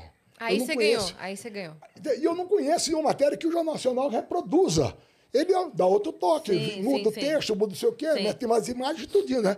Então, nesse dia, eu ensinei, inaugurei com a bênção do Senhor Jesus Cristo, inaugurei, fiz, inaugurei, encerrando o Globo Esporte e entrando no Jornal Nacional. Aí começa a minha história. Uhum. Aí começaram a pedir matéria toda semana. Ah, e você tem que se virar, porque o futebol de Alagoas é um futebol extremamente ilimitado. Hoje melhorou muito, né? Baita que era. E, e você então tinha que toda semana criar um fato nacional. Aí foi onde despertou é, é essa coisa para descobrir personagem. Entendeu? Aí eu comecei a descobrir personagem, trabalhar em histórias curiosas, interessantes do futebol. Aí seguiu carreira. Qual, qual era o nome daquele, daquele jogador que Jacozinho. Você... Jacozinho. Como é que foi isso daí com o Jacozinho? Jacozinho, é... a Globo resolveu começar a cobertura, abrir a cobertura da Copa do Mundo de 86 de Maceió. O que é que Maceió, Yasmin, tem a ver com a seleção brasileira e a Copa do Mundo? Diga. Né? Aí isso me enlouqueceu. Quer dizer, era do cacete, porque era o seguinte: pô, acredito em você, tu vai abrir de Maceió. É. Né? Eu fiquei louco. Dois, três dias sem dormir. Ansioso. Rapaz. Meu Deus do céu, o que é que eu vou fazer? O que eu vou fazer? Aí tem um jogo CSA e Remo. Quando o CCA entrou em campo, que eu vi o Jacozinho, eu disse, é ele! Foi um entusiasmo tão grande que eu quase arrebento o joelho da bancada de concreto. Aí, por que ele? Porque eu me lembrei de uma frase que passou assim ao vão, do, do, do, do Evaristo Macedo, que era o técnico da seleção brasileira. O Pita, jogador de São Paulo, tinha feito um gol maravilhoso, driblou todo mundo, tal, ficou sensacional. Aí a imprensa cobrou. Pô, tem que convocar o Pita, o Pita faz um gol desse, pô, e você não. E, tá fora da lista da seleção. Aí o Evaristo deu. Isso passou lá, né? Assim, gol por gol, eu convocava o Jacozinho. Mas ninguém falou nada, nada. Aí eu me lembrei dessa frase. E o gol realmente de Jacozinho era maravilhoso. Né? Um gol que a bola bateu na, bateu na barreira contra o Remo lá em Belém do Pará. Ele pegou a bola, passou por dois, lançou pro Miguelzinho, o Miguelzinho deu de volta, ele fez no complemento um gol, gol maravilhoso. Você é Jacozinho, porra, a frase do Evaristo. Aí fui na casa do, do Jacozinho. Jacozinho era o Garrincha contemporâneo. Ou seja, aquele cara que era ídolo e nem imaginava isso. Há pouco tempo estava morando na casa de Taipa. Era o ídolo do CCA, artilheiro. E Jacozinho era muito chegado a um bocado de coisa, de, bebida, de, de mulher, essa história toda. Uhum. Né? Porque não tinha sentido. Ele é um cara que tinha nascido abandonado pela família, pelos pais, criado por um avô paralítico, ganhava vida carregando carrinho de feira e lavando carro ou tomando conta de vaga de carro no mercadinho de, de Aracaju, uhum. certo? Cara simples. É, demais, demais. Ele não tinha noção né, do que ele representava, do que ele era. Aí eu fui na casa dele. A casa dele era tão simples que não deu para conversar de frente a ele. O corredor cabia ele de um lado ou do outro. Aí eu falei, já eu estou com essa ideia, pô. Aí eu falei, porra, eu disse, é uma coisa seguinte, ou vai dar muito certo, ou vai ser uma coisa ridícula do cacete. Ninguém. Aí os caras não vão botar no ar, tá? Aí, pô, combinamos pro, pro estádio do, do Butante, que é o estádio assim, no CCA. Uhum. Aí, aí, saiu melhor do que a encomenda. Porque eu cheguei lá, aí o povo, a, a garotada começou a gritar, né? Jacozinho, tudo. E Jacozinho pegou a camisa da seleção brasileira e, nervoso, em vez de chamar seu Evaristo, ele disse: Pois é, seu Avaristo. Aí a seleção brasileira vai jogar. Ele falava, ele, ele era engraçado, porque a ele era baixinho. Era engraçada, a né? voz era infantil, né? Infantil. O nariz assim, era uma figura. E era uma figura muito boa, e muito bom jogador, certo? Aí ele disse, como a seleção brasileira vai jogar aqui em Recife, Marcelo é perto, vizinho de Recife, né? Eu vou, eu vou me apresentar, nem dizer, vou até de bicicleta. Aí pegou a bicicleta emprestada do menino que estava no campo, saiu, e a garotada dizendo, ei, ei, ei, Jacozinha, nosso rei, ei, ei, ei. velho. Pronto. Aí, aí virou Ganhou, um personagem, personagem, a ponto de fazer um gol maravilhoso, porque ele jogava muito. Um gol maravilhoso na volta do Zico, que ficou puto da vida durante dois anos com a Globo por causa disso, porque a gente foi, botou Jacozinho no jogo, que era, não tinha, como é que vai, Jacozinho vai entrar no jogo que tem Falcão, Maradona, e tem o, o episódio deu no vestiário com Maradona, né? Co- Como é que Porque, foi isso aí? porque aí Jacozinho apareceu lá pra jogar, né? Pô, e os caras sabem que era Jacozinho? Não. Aí eu chego pra Maradona, aí chego pra Maradona, Maradona, cumprimente é grande ídolo brasileiro, Jacozinho, no nosso estádio em cima dele. Racocito. Aí deu a mão assim, com a seta à vontade, mas comentou o Jacozinho. Jacozinho chegou em campo, recebeu um passe, um lançamento dele, fez um gol lindo no outro dia. Tudo que estava preparado para a volta do Zico foi dividido na manchete. Era Jacozinho e Zico, Zico e Jacozinho. É, emoção no Maracanã, coisas assim. Entendeu? Deram show no Maracanã. Então foi uma coisa fantástica. Jacozinho virou um personagem requisitado. De tal forma esse momento que há um tempo atrás a, Globo fez os 30 anos desse jogo do Jacozinho. Reservou o Maracanã e eu fui me encontrar com o Jacozinho dentro Você do tá estádio. brincando. Essas coisas. O futebol é fascinante, né? Futebol é fascinante, é maravilhoso. Descoberta, personagens, pessoas. Hoje isso está acabando um pouco, essa parte romântica, essa parte divertida, curiosa do futebol, né? Hoje tudo é muito a sério, qualquer perna de pau tem agente, secretário, é, empresário, assessor de imprensa, assessor do clube. É, virou uma coisa muito complicada. né? Não é Mas, mais tão acessível, né? Como era Nada, antes. o tempo ter. E a né? parte gostosa da brincadeira, né? De Isso. Da, da torcer. sacanagem. É, pô, é, se brincava muito mais, né? Muito. Um, um torcedor sacaneava o outro do outro time, Isso. brincava. Hoje vira briga. Hoje fala alguma coisa, já vira até processo, porque zoou o outro, porque, sei lá, então. Já é teve duro. alguma briga com você, já? Não, de torcedor vez- de time, assim? Não, uma vez dessa eu evitei uma briga. Ah. Entendeu? Era um jogo CSA e CRB. E colocaram uma bandeira atrás do gol, de um gol. E a bandeira vira um ponto de referência muito grande pro atacante, né? Você girou, tem uma bandeira lá atrás, você sabe que o gol tá ali. É. Correto? Sim. Aí uma torcida reclamou, foi uma confusão boa, a outra também. E eu estimulei, confesso. Ah, porque a torcida tá reclamando disso. Quando eu fui ver, foi desesperador. Eu vi uma torcida, isso em 63, 64, uma torcida em direção à outra. Eu saltei e fiquei no meio e atrapalhei, não deixei brigar. Uma coisa de doido. Eu podia Meu ter Deus. acabado de porrada. Mas Sim. então é o seguinte: estamos pensando, num, não estou falando numa época que, o futebol era mais romântico, mais divertido, É. né, mais tolerado nessa rivalidade. Hoje eu acho que não seria, não. Seria, eu é que seria massacrado, entendeu? Mas conseguia... Iam passar por cima de você. Isso, é porra, nem, nem ia me levar em consideração, tá É. entendendo? Aí eu fui lá e naquela época eu era baguinho que São Peste. Era um cara Mas de... separou, separou. Ah, consegui segurar, convencer o pessoal, falando também no microfone, né? E Uhum. evitar o confronto. Meu E a Deus. coisa inter- muito curiosa, né? E Já muito passou perigosa. por muita coisa esse cara. Então, esse era o futebol de antigamente, e hoje não é isso. Hoje os caras vão para se de- degladiar, né? Trocar porrada, não sei o que, combinam guerra fora, de guerra dentro do campo. Isso é Sim. muito desagradável. A gente tem bastante coisa na plataforma. Tem. Acho que a gente vai perguntando, porque daí dá É, tempo dele responder com calma cada uma. Outros assuntos. Boa. Também abri aqui já. Então vamos lá.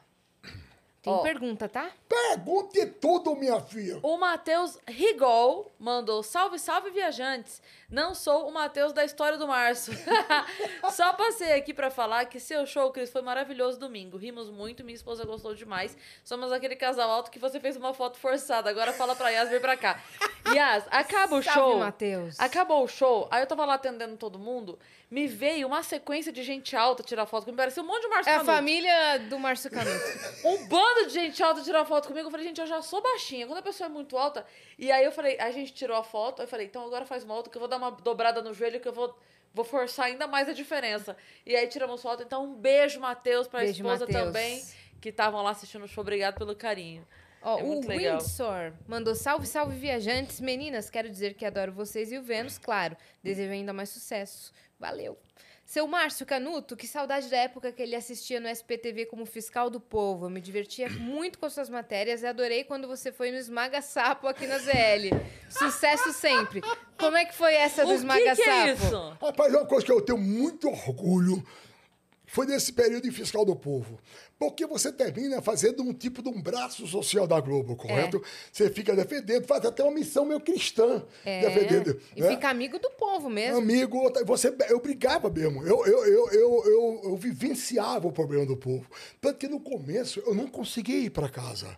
Eu tinha que passar uma, duas horas, e às vezes ir para o cinema, para poder me desvincular daquele problema que eu tenho acabado de demonstrar. Sério? certo? Senão você- levava pro Isso, coração. Chorei muitas vezes. Isso tudo porque não é brincadeira, não. Você vai lá e sente mesmo, né? Sim, sim. Essa história do esmaga-sapo, ele lembrou uma coisa muito interessante. É que tinha um campo. Era o campo que tinha, né? Eu acho que é aqui por perto, certo? E que queriam fechar o campo. E o campo, como tem um pouco de charco, os caras diziam que era o, o esmaga-sapo, entendeu? E eu fiz uma briga danada. E a gente, nessa época, usava muito ilustração, né? Muita coisa de arte, ou seja, você pisava o, sa- o- o sapo, dava um pinote, entendeu? Era, se alguém pisava, aquele negócio como se o, o o sapo tivesse sido esmagado, atropelado, tudinho.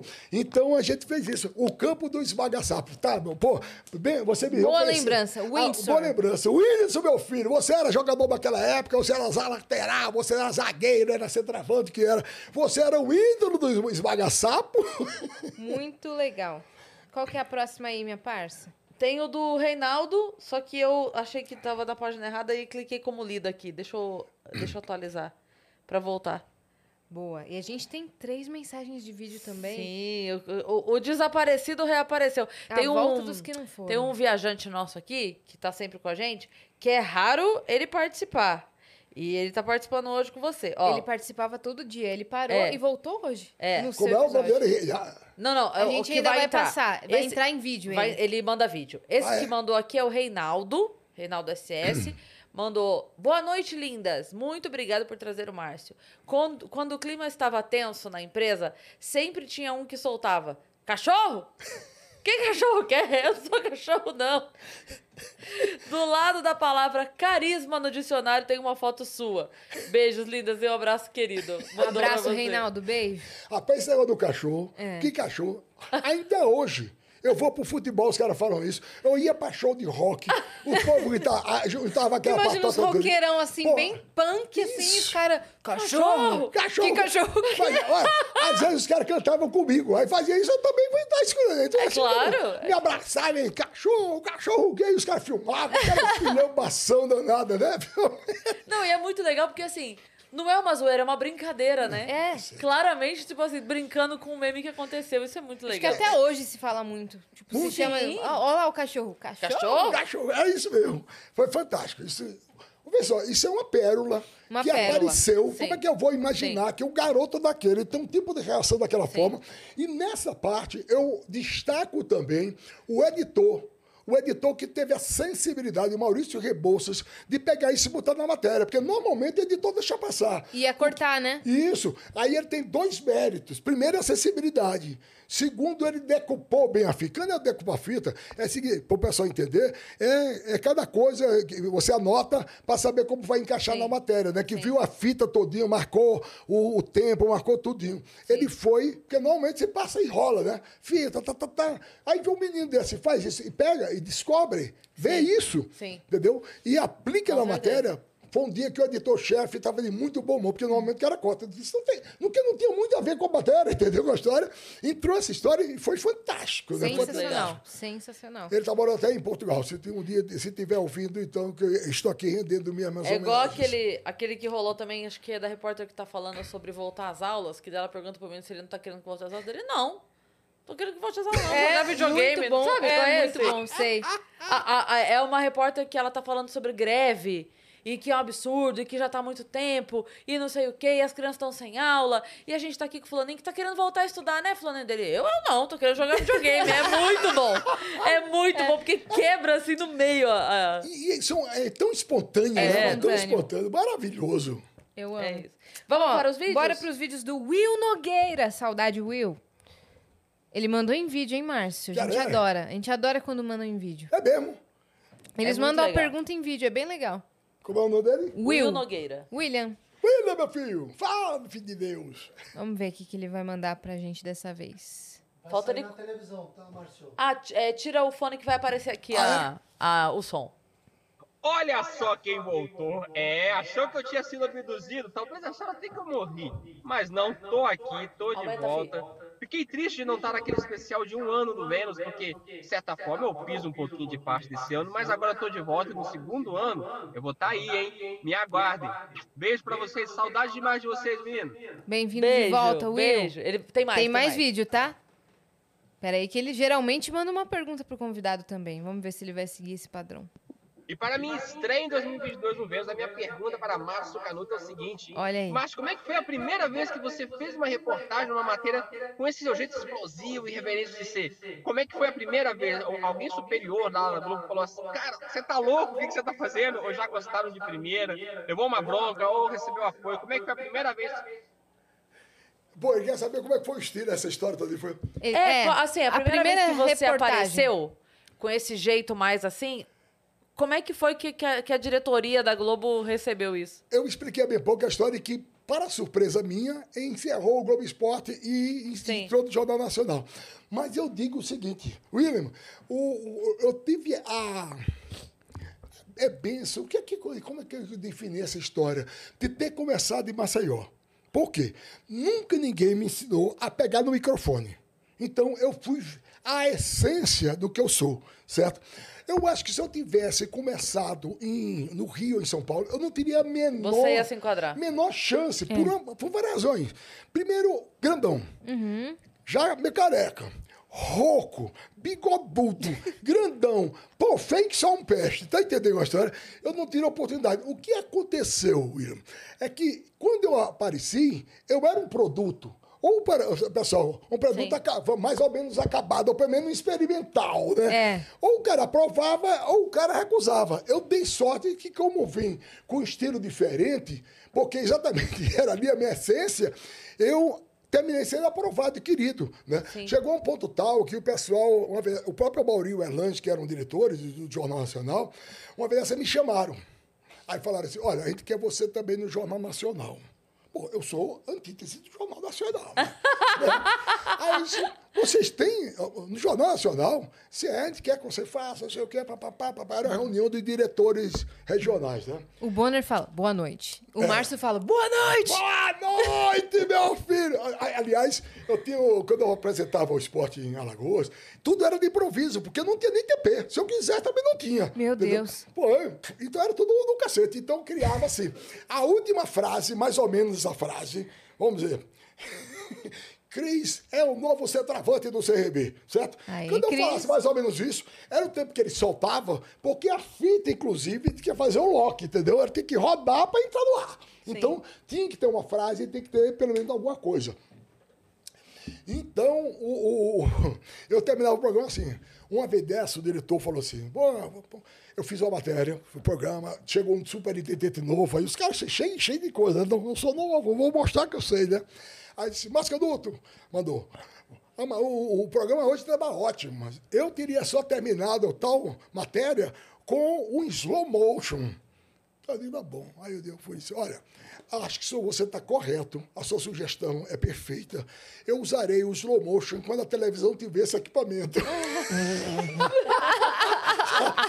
aí, aí depois, na, nessa semana, aí a gente chamava as corridas tudinho, né? E tinha, uma, tinha então, aí você chamava também para Fórmula 1, né? Ayrton Senna no, no máximo, né? E naquele tempo, naquela época, os carros tinham aquela tomada, e dessa que é a mudança de marcha, né? Aí eu, ups, sacanagem, aí, aí, torcendo disparou. E você, Fronteira, durante as operações, você quer final de semana, futebol tal, futebol tal, e a Fórmula 1 com a Ayrton Senna. Aí soltei o VT, né? Aí, Aí que acompanhou isso. E para vocês todos, eu fazia. Aí quando aí. Tarde. Essa coisa parecia tola, pois isso pegou. Eu passava nos colégios, os meninos gritavam esse negócio de boa tarde. Né? Então virou uma, uma doidice. Isso tudo é que a vida vai Sim. exigir de você Sim. alguns recursos que você tem que inventar, É. porque você não dispõe deles, né? Uhum. Então, muita coisa aconteceu isso. Eu, eu fui, eu não sei se vocês sabem, eu, tô, eu sou nome de avenida em Maceió. Ah, É. E no dia que da, da inauguração que eu fiz o discurso, o povo cobrou boa noite. Ai, que demais. Cara, que lindo. Que demais. Tem mais um vídeo, não tem? Bora.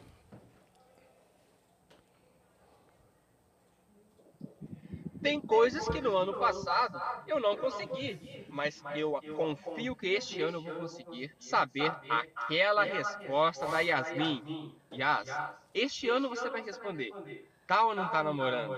Yas, Yas, Yas, Yasmin, Yas, Yas, Yasmin, Yasmin. Ele botou um Yasmin no. Inara. Eu acho que ele tá interessado, viu, Yasmin? Eu acho que ele não tá, não. Ele tá interessado em me encher o saco, Ele- esse Will Nogueira. Ele quer a Ele polêmica. quer a polêmica. Ele, Ele tá quer a interessado. polêmica. É. Vamos ver, 2022 estamos em fevereiro, você ainda tem muito tempo pra, pra Tem descobrir. 10 meses. Você pra- tem muito tempo pra descobrir.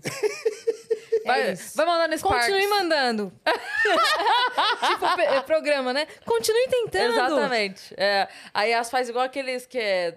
Como você contou do seu irmão lá, que ligava pra, É. pra dar um chute. Não foi dessa vez que você conseguiu. Continue tentando. Gastou não desista. 30 reais na ligação Não, e não conseguiu dar. 800 reais deu a conta daqueles programas Acha a Minhoca Diferente. Tá óbvio que é na 35 a diferente. Que a minhoca tá assim, ó. Aí meu irmão ligou e tem um pré-quiz pra você entrar no ao vivo. Só que nunca entra no ao vivo, né? Esses programas salafrário. Aí ele, ele ficou lá três horas. Quando chega a conta de telefone, que era aquele do discado ainda, 800 reais, porque era interurbano ainda. Meu Deus do céu. Aí meu pai quase teve um AVC, né? É que hoje já seria caro. Imagina essa. O que tem 15 É? anos isso? Tem, nossa, a gente ficou chocado. Por isso que o prêmio era em barra de ouro. Pra pagar a conta, conta de, telefone. de telefone. Mas nunca vi nem. Aí a pessoa ligava, entrava no ar e falava: Ai, eu acho que a minhoca errada é a 10. e não era! Óbvio que eram os caras lá da. Ah, não vou acusar ninguém, não. Me revoltei. Me revoltei. E as, e as revoltas. É. Eita, meu Deus. E você, agora você tá na Record, é isso? Isso. Fiz o contrato para fazer o Campeonato Paulista, que vai até o mês de abril. Né? Então, estamos já no meio, mais ou menos, do campeonato. Eu tenho mais o final de fevereiro, março e abril. Aí depois eu volto para aposentadoria. Boa. Aí vai fazer as viagens que estão lá O pendentes. problema é esse, eu estou dependendo dessa história minha mulher. Acredito que vai eh, conseguir a recuperação. Até hoje já tive uma notícia muito boa sobre ela. Graças né? a Deus. E, e vou ligar para os amigos meus de Maceió. Os caras são safos de negócio de viagem, são os caras engraçados. Se meu amigo, se ele tem viagem, eu vou junto. Os caras nem sabem pra onde é. É para Costa Rica, é para a Ucrânia, onde for eu vou. E Copa Agora do tá Mundo esse perigoso. ano, hein? É, Você esse vai co- cobrir? Não, não. Vou cobrir em casa. Tem um, um lençolzinho por cima. Eu vou me cobrir. Eu acho que não. Vou cara. me cobrir e me esconder, pra ninguém me ver e me chamar pra fazer nada. pra ninguém me morder pelas costas. Olha, eu- eu- agora, eu tenho essa história realmente muito interessante também ligada à Copa do Mundo, né? Porque quando eu cheguei, é, eu cheguei em, em março, mas o, o SP1 começou em abril, primeiro de abril, né? Aí, com dois meses, o Amaury Soares, que era o diretor, teve uma ideia sensacional. Foi o seguinte, mandar, me mandar, vê só, com dois meses aqui, me mandar para cobrir a Copa do Mundo sem credencial, sem nada. Eu não falo inglês, eu não falo francês, eu falo alagoanês. Te entendeu? jogou lá, te jogou. Aí jogou lá, sem querer. E outra coisa, a missão era você fazer todo dia matéria especial com gente de São Paulo. Como era para o SPU, era uma coisa bem localizada. Então, era um desespero de você sair lá procurando alguém de São Paulo, né, que tivesse histórias boas para contar. Então não era fácil, não, né? Pô, quando você fazia isso, eu decopo, lá tem uma diferença de cinco horas, se eu não me engano, da época da Copa. Então você decopava aquele negócio, fazer um texto específico e para contar uma boa história, você decopava da, no olhinho da câmera, não era no monitor, era no olho da câmera. Quando terminava era quatro horas da manhã. E sete, sete e meia você tem que estar lá para poder gerar. Então, Copa do Mundo, o cara pensa que é só passeio. Não é não, meu filho. É um trabalho de louco. Tanto que eu fui, passei né? 45 dias e não conheci Paris direito. Porque você só vai preocupado nisso, né? Depois eu fui com a minha mulher, passei para Paris e digo, agora vamos conhecer Paris. Mas o que ocorre é o seguinte, então como tinha essa preocupação, e eu fui, eu e o Amaury Turi, só eu e o, e o cinegrafista, era um desafio permanente. Aí que, que você tem que inventar alguma coisa. Por exemplo, uma vez dessa, eu peguei a turma de paulistas e a gente fez o primeiro churrasco, um pagode à beira do Rio Sena. O povo não entendia absolutamente nada. Era no pagode, velho de guerra, o, o frango assado, era uma escuridão, bagunça. e o povo não sabia. Outra, por exemplo, eu não tinha nada. Aí eu fui para Torre Eiffel e fiquei lá, tem aquele gramado imaculado, né? E eu fui encontrando brasileiros tal. Aí eu disse, sabe uma coisa, pô, vou fazer um racha aqui nesse gramado. O gramado, não- não- o nego muito mal permite que o cara faça piquenique.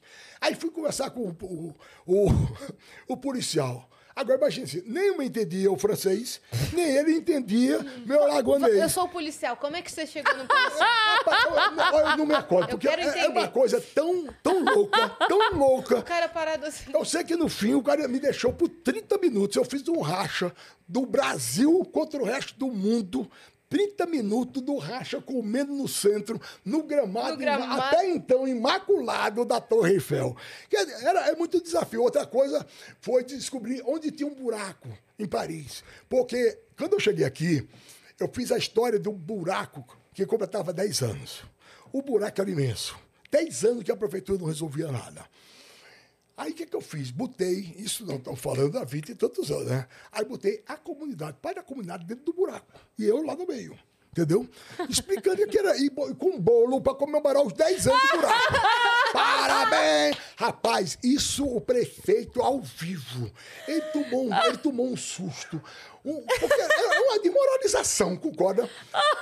Porra, era um pita. Aí a cena, todo mundo daqui dentro do 10 buraco, anos. pô. É, 10 anos, esse negócio do buraco, quando é que o senhor vai resolver isso dia? Aí ele prometeu, em 100 dias, resolver os problemas de São Paulo. Né? Nossa! Pô, foi. E cumpriu. Mas aí, aí tem uma coisa interessante. Quando ele tapou o buraco, ele tapou, garantiu 10 dias para resolver aquele buraco, né? E 100 para resolver todos os buracos. Quando ele foi, um bolo lá, o povo comemorando, eu de smoking. Eu de smoking, para comemorar, que era um gesto solene, estava lá resolvendo o problema de 10 anos. Tava com a roupa da posse. É, e o povo cantando parabéns pra você. E eu tô pensando que também resolver esse negócio. O povo tá cantando pra mim. Era ruim, filho. Pra ele. Tava lá a autoridade, o povo cantando Parabéns. Que era é meu aniversário. Não tinha lembrado. Era tão desesperado, Era tão seu doido. aniversário mesmo? Era meu aniversário. Eu não sabia, tava nem lembrado, rapaz. E eu pensei que vocês estão cantando parabéns Para você. eu sou, sou do buraco. O cara resolveu a rua toda. Realmente o Peter. Quando ele anunciou que faria em 100 dias, eu estava perto dos 100 dias lá em Paris, fazendo a Copa.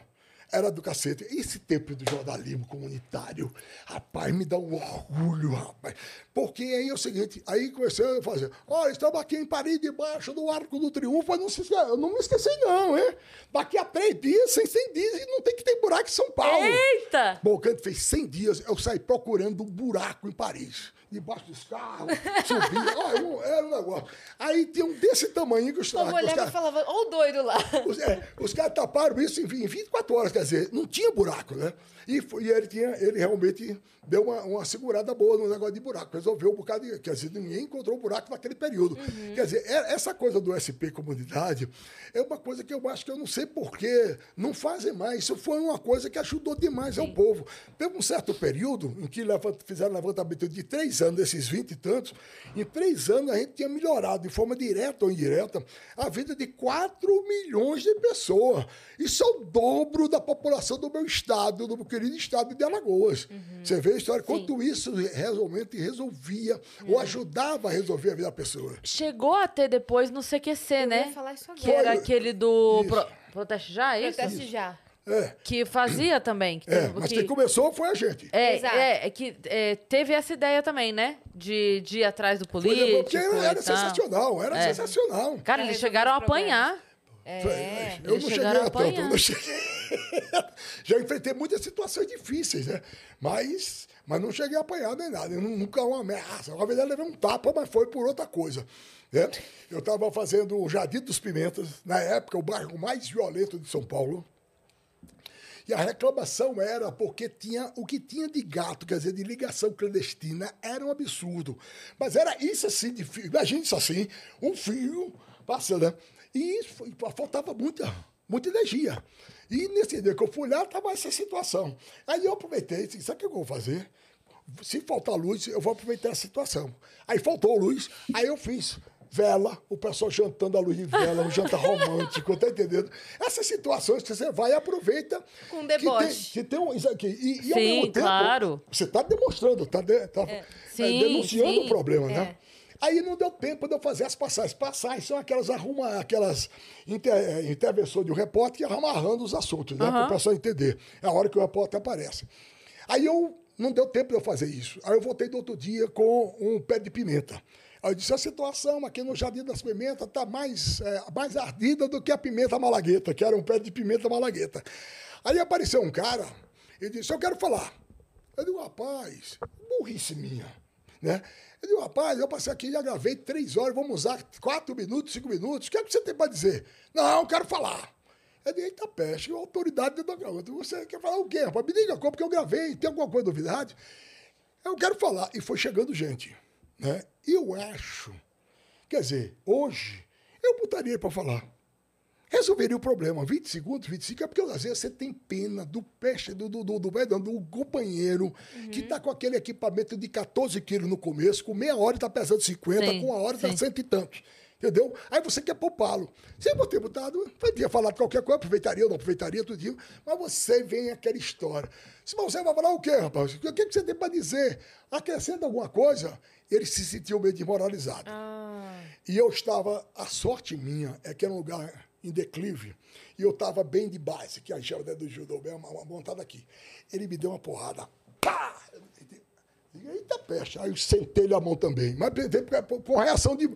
que não devia também ter feito isso. Ele voou. Quando ele voou, eu catei no meio do caminho. Catei é ó, né? Catei é ótimo, né? Meu amigo, não é melhor você... Eu fiquei imaginando um homem uma bexiga de gazélio, assim, né? Mas- mas- mas deu pra o, valer. O Márcio só fez tudo. Não, deixa eu brincar. Nessa época eu tava, eu tava bem preparado fisicamente, entendeu? Aí eu falei, meu amigo, não é melhor ser meu, não é melhor você ser meu amigo. Me ajuda, eu tô aqui para ajudar vocês, tudinho. Aí ele entendeu, graças a Deus ele entendeu, né? E passou a ser meu guia turístico para resolver os problemas. Só que o cara falou assim, meu amigo, você fez isso com o chefe do pedaço. Ou seja, do jeito que aí teve uma, uma solução conciliatória, poderia ter me custado muito caro, né? Então tem muitas situações assim que você passa como repórter, mas às vezes é por falta de entendimento. É. Mas, na maioria, eu não tive grandes problemas, ameaça nenhuma, assim. Vou acabar. Já disse aí. Deus, Olha, você já atrapalhou muito o movimento, tá na hora de cair fora, entendeu? E aí deixou até agora, porque é você que a gente gosta de você. Uhum. Quer dizer, eu, Você sabia a hora de deixar também, né? é, Roberto, você está aqui até com, com segurança, né? Porque eu não gostava de usar segurança. Eu não gostava e não gosto. Eu acho que a segurança dá um- uma demonstração para o pessoal de que você teme alguma coisa, né? E você é amigo do povo. Você está ali para trabalhar, interagir com o povo. Então é bom que o povo tenha você como seu amigo, como É. seu companheiro, não é isso?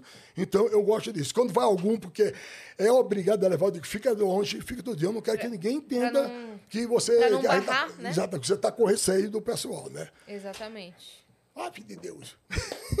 Incrível. Demais suas histórias, ô Márcio. É mesmo, você. Eu adorei, cara. Nossa, Pô. foi muito Muito legal. obrigada aí Nossa, ri demais. Você tem muita, muita, muita história. Você não pensa em escrever um livro, fazer um documentário? Rapaz, eu tenho contra mim uma coisa chamada memória. Entendeu? Quando eu Contra? leio. eu- minha não, memória contra, se vocês me provocam, eu vou lembrando uma Ah, coisa tá. ou outra, entendeu? Mas, por exemplo, eu leio, eu, eu tenho uns livros, assim, por exemplo, do Francisco José, que aquele é um fenômeno como, como personagem, como repórter, como amigo, como tudo. Esses caras contam história assim de quem foi o auxiliar da Câmara, quem era que estava conduzindo o barco, e que dia né? era. Eu não tenho, não me lembro nada disso. Eu, eu conto isso porque vocês vão me lembrando, eu vou ressuscitando alguns assuntos que estão. Mas a equipe que vai fazer o livro pesquisa esses detalhes. Eles vão atrás da- das filmagens, eles vão É. atrás da, da É, equipe da, da- da emissora e falam: quem é que estava nesse dia? Me passa a lista de quem trabalhou aqui em tal ano. Eles fazem essa pesquisa pra você. Olha lá, o Pedro tá concordando. Não é? Você não acha, Pedro, que tinha que ter? Muita um gente fala livro, isso. tinha Não que- tem que ter. Ah, então está nos lá, tá projetos. Hoje seu filho te ajuda. Demais. Esse é meu braço direito. Porque eu não entendo muito esse negócio de mim, eu sou meio lá da, da, da, da pedra lascada, né? E o Pedro é que resolve isso tudinho. Às vezes, tenho- graças a. Deus, tem muita gente inter- interessante como vocês que querem que eu participe de outros programas, outras coisinhas. E para não dar colidir com tudinho, o Pedro é que cuida dessa parte todinha, Sim. né? E tem coisas a gente que é repórter não dá valor à questão financeira em nada.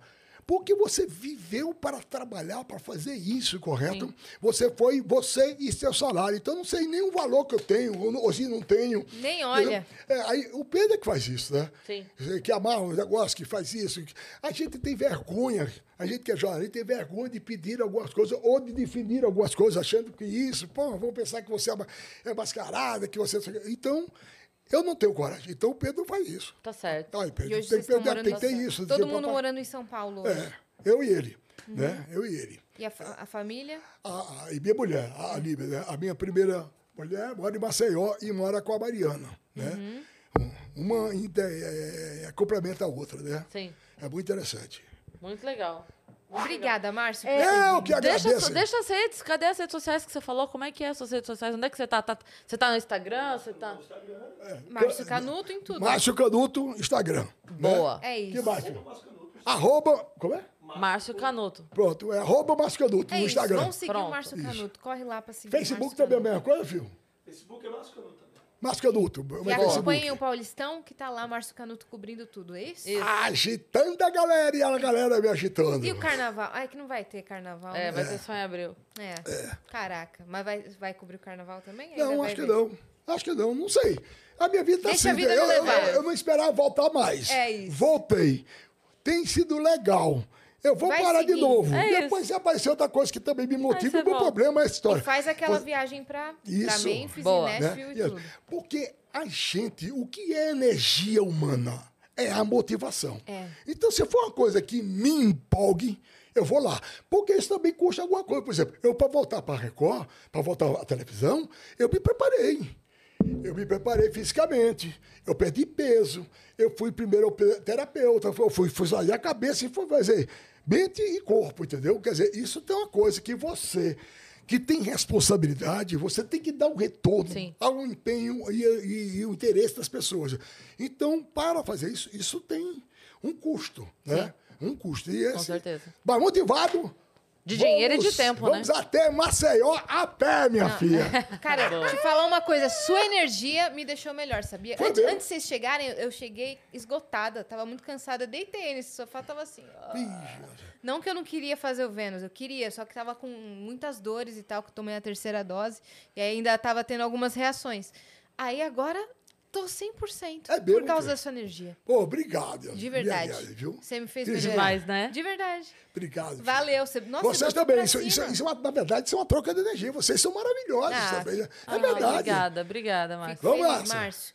E você que ficou até aqui, se inscreve também no canal do Vênus. Não se esqueça que domingo agora, dia 27, às 18 18. horas, a gente vai estar lá no Clube Barbixas para mais um Vênus ao vivo com plateia. Você pode assistir a gente. Vai ter surpresa pra plateia. Vai, vão ter convidados especiais. E que mais, minha parça? que mais de recado que a gente pode dar? Ah, de recado? Ah, pra se inscrever aqui no canal do Vênus, interagir com esse vídeo, comenta, curte, encaminha no grupo da família, segue a gente nas nossas redes sociais, Cris Paiva com dois S e Exato. Asi Assine. E pra acabar, eu preciso perguntar pro Márcio, o que, que você achou? Quer cachorro? Cachorro? cachorro o quê? Beijo! Ai, vocês são feras por falar disso, hein?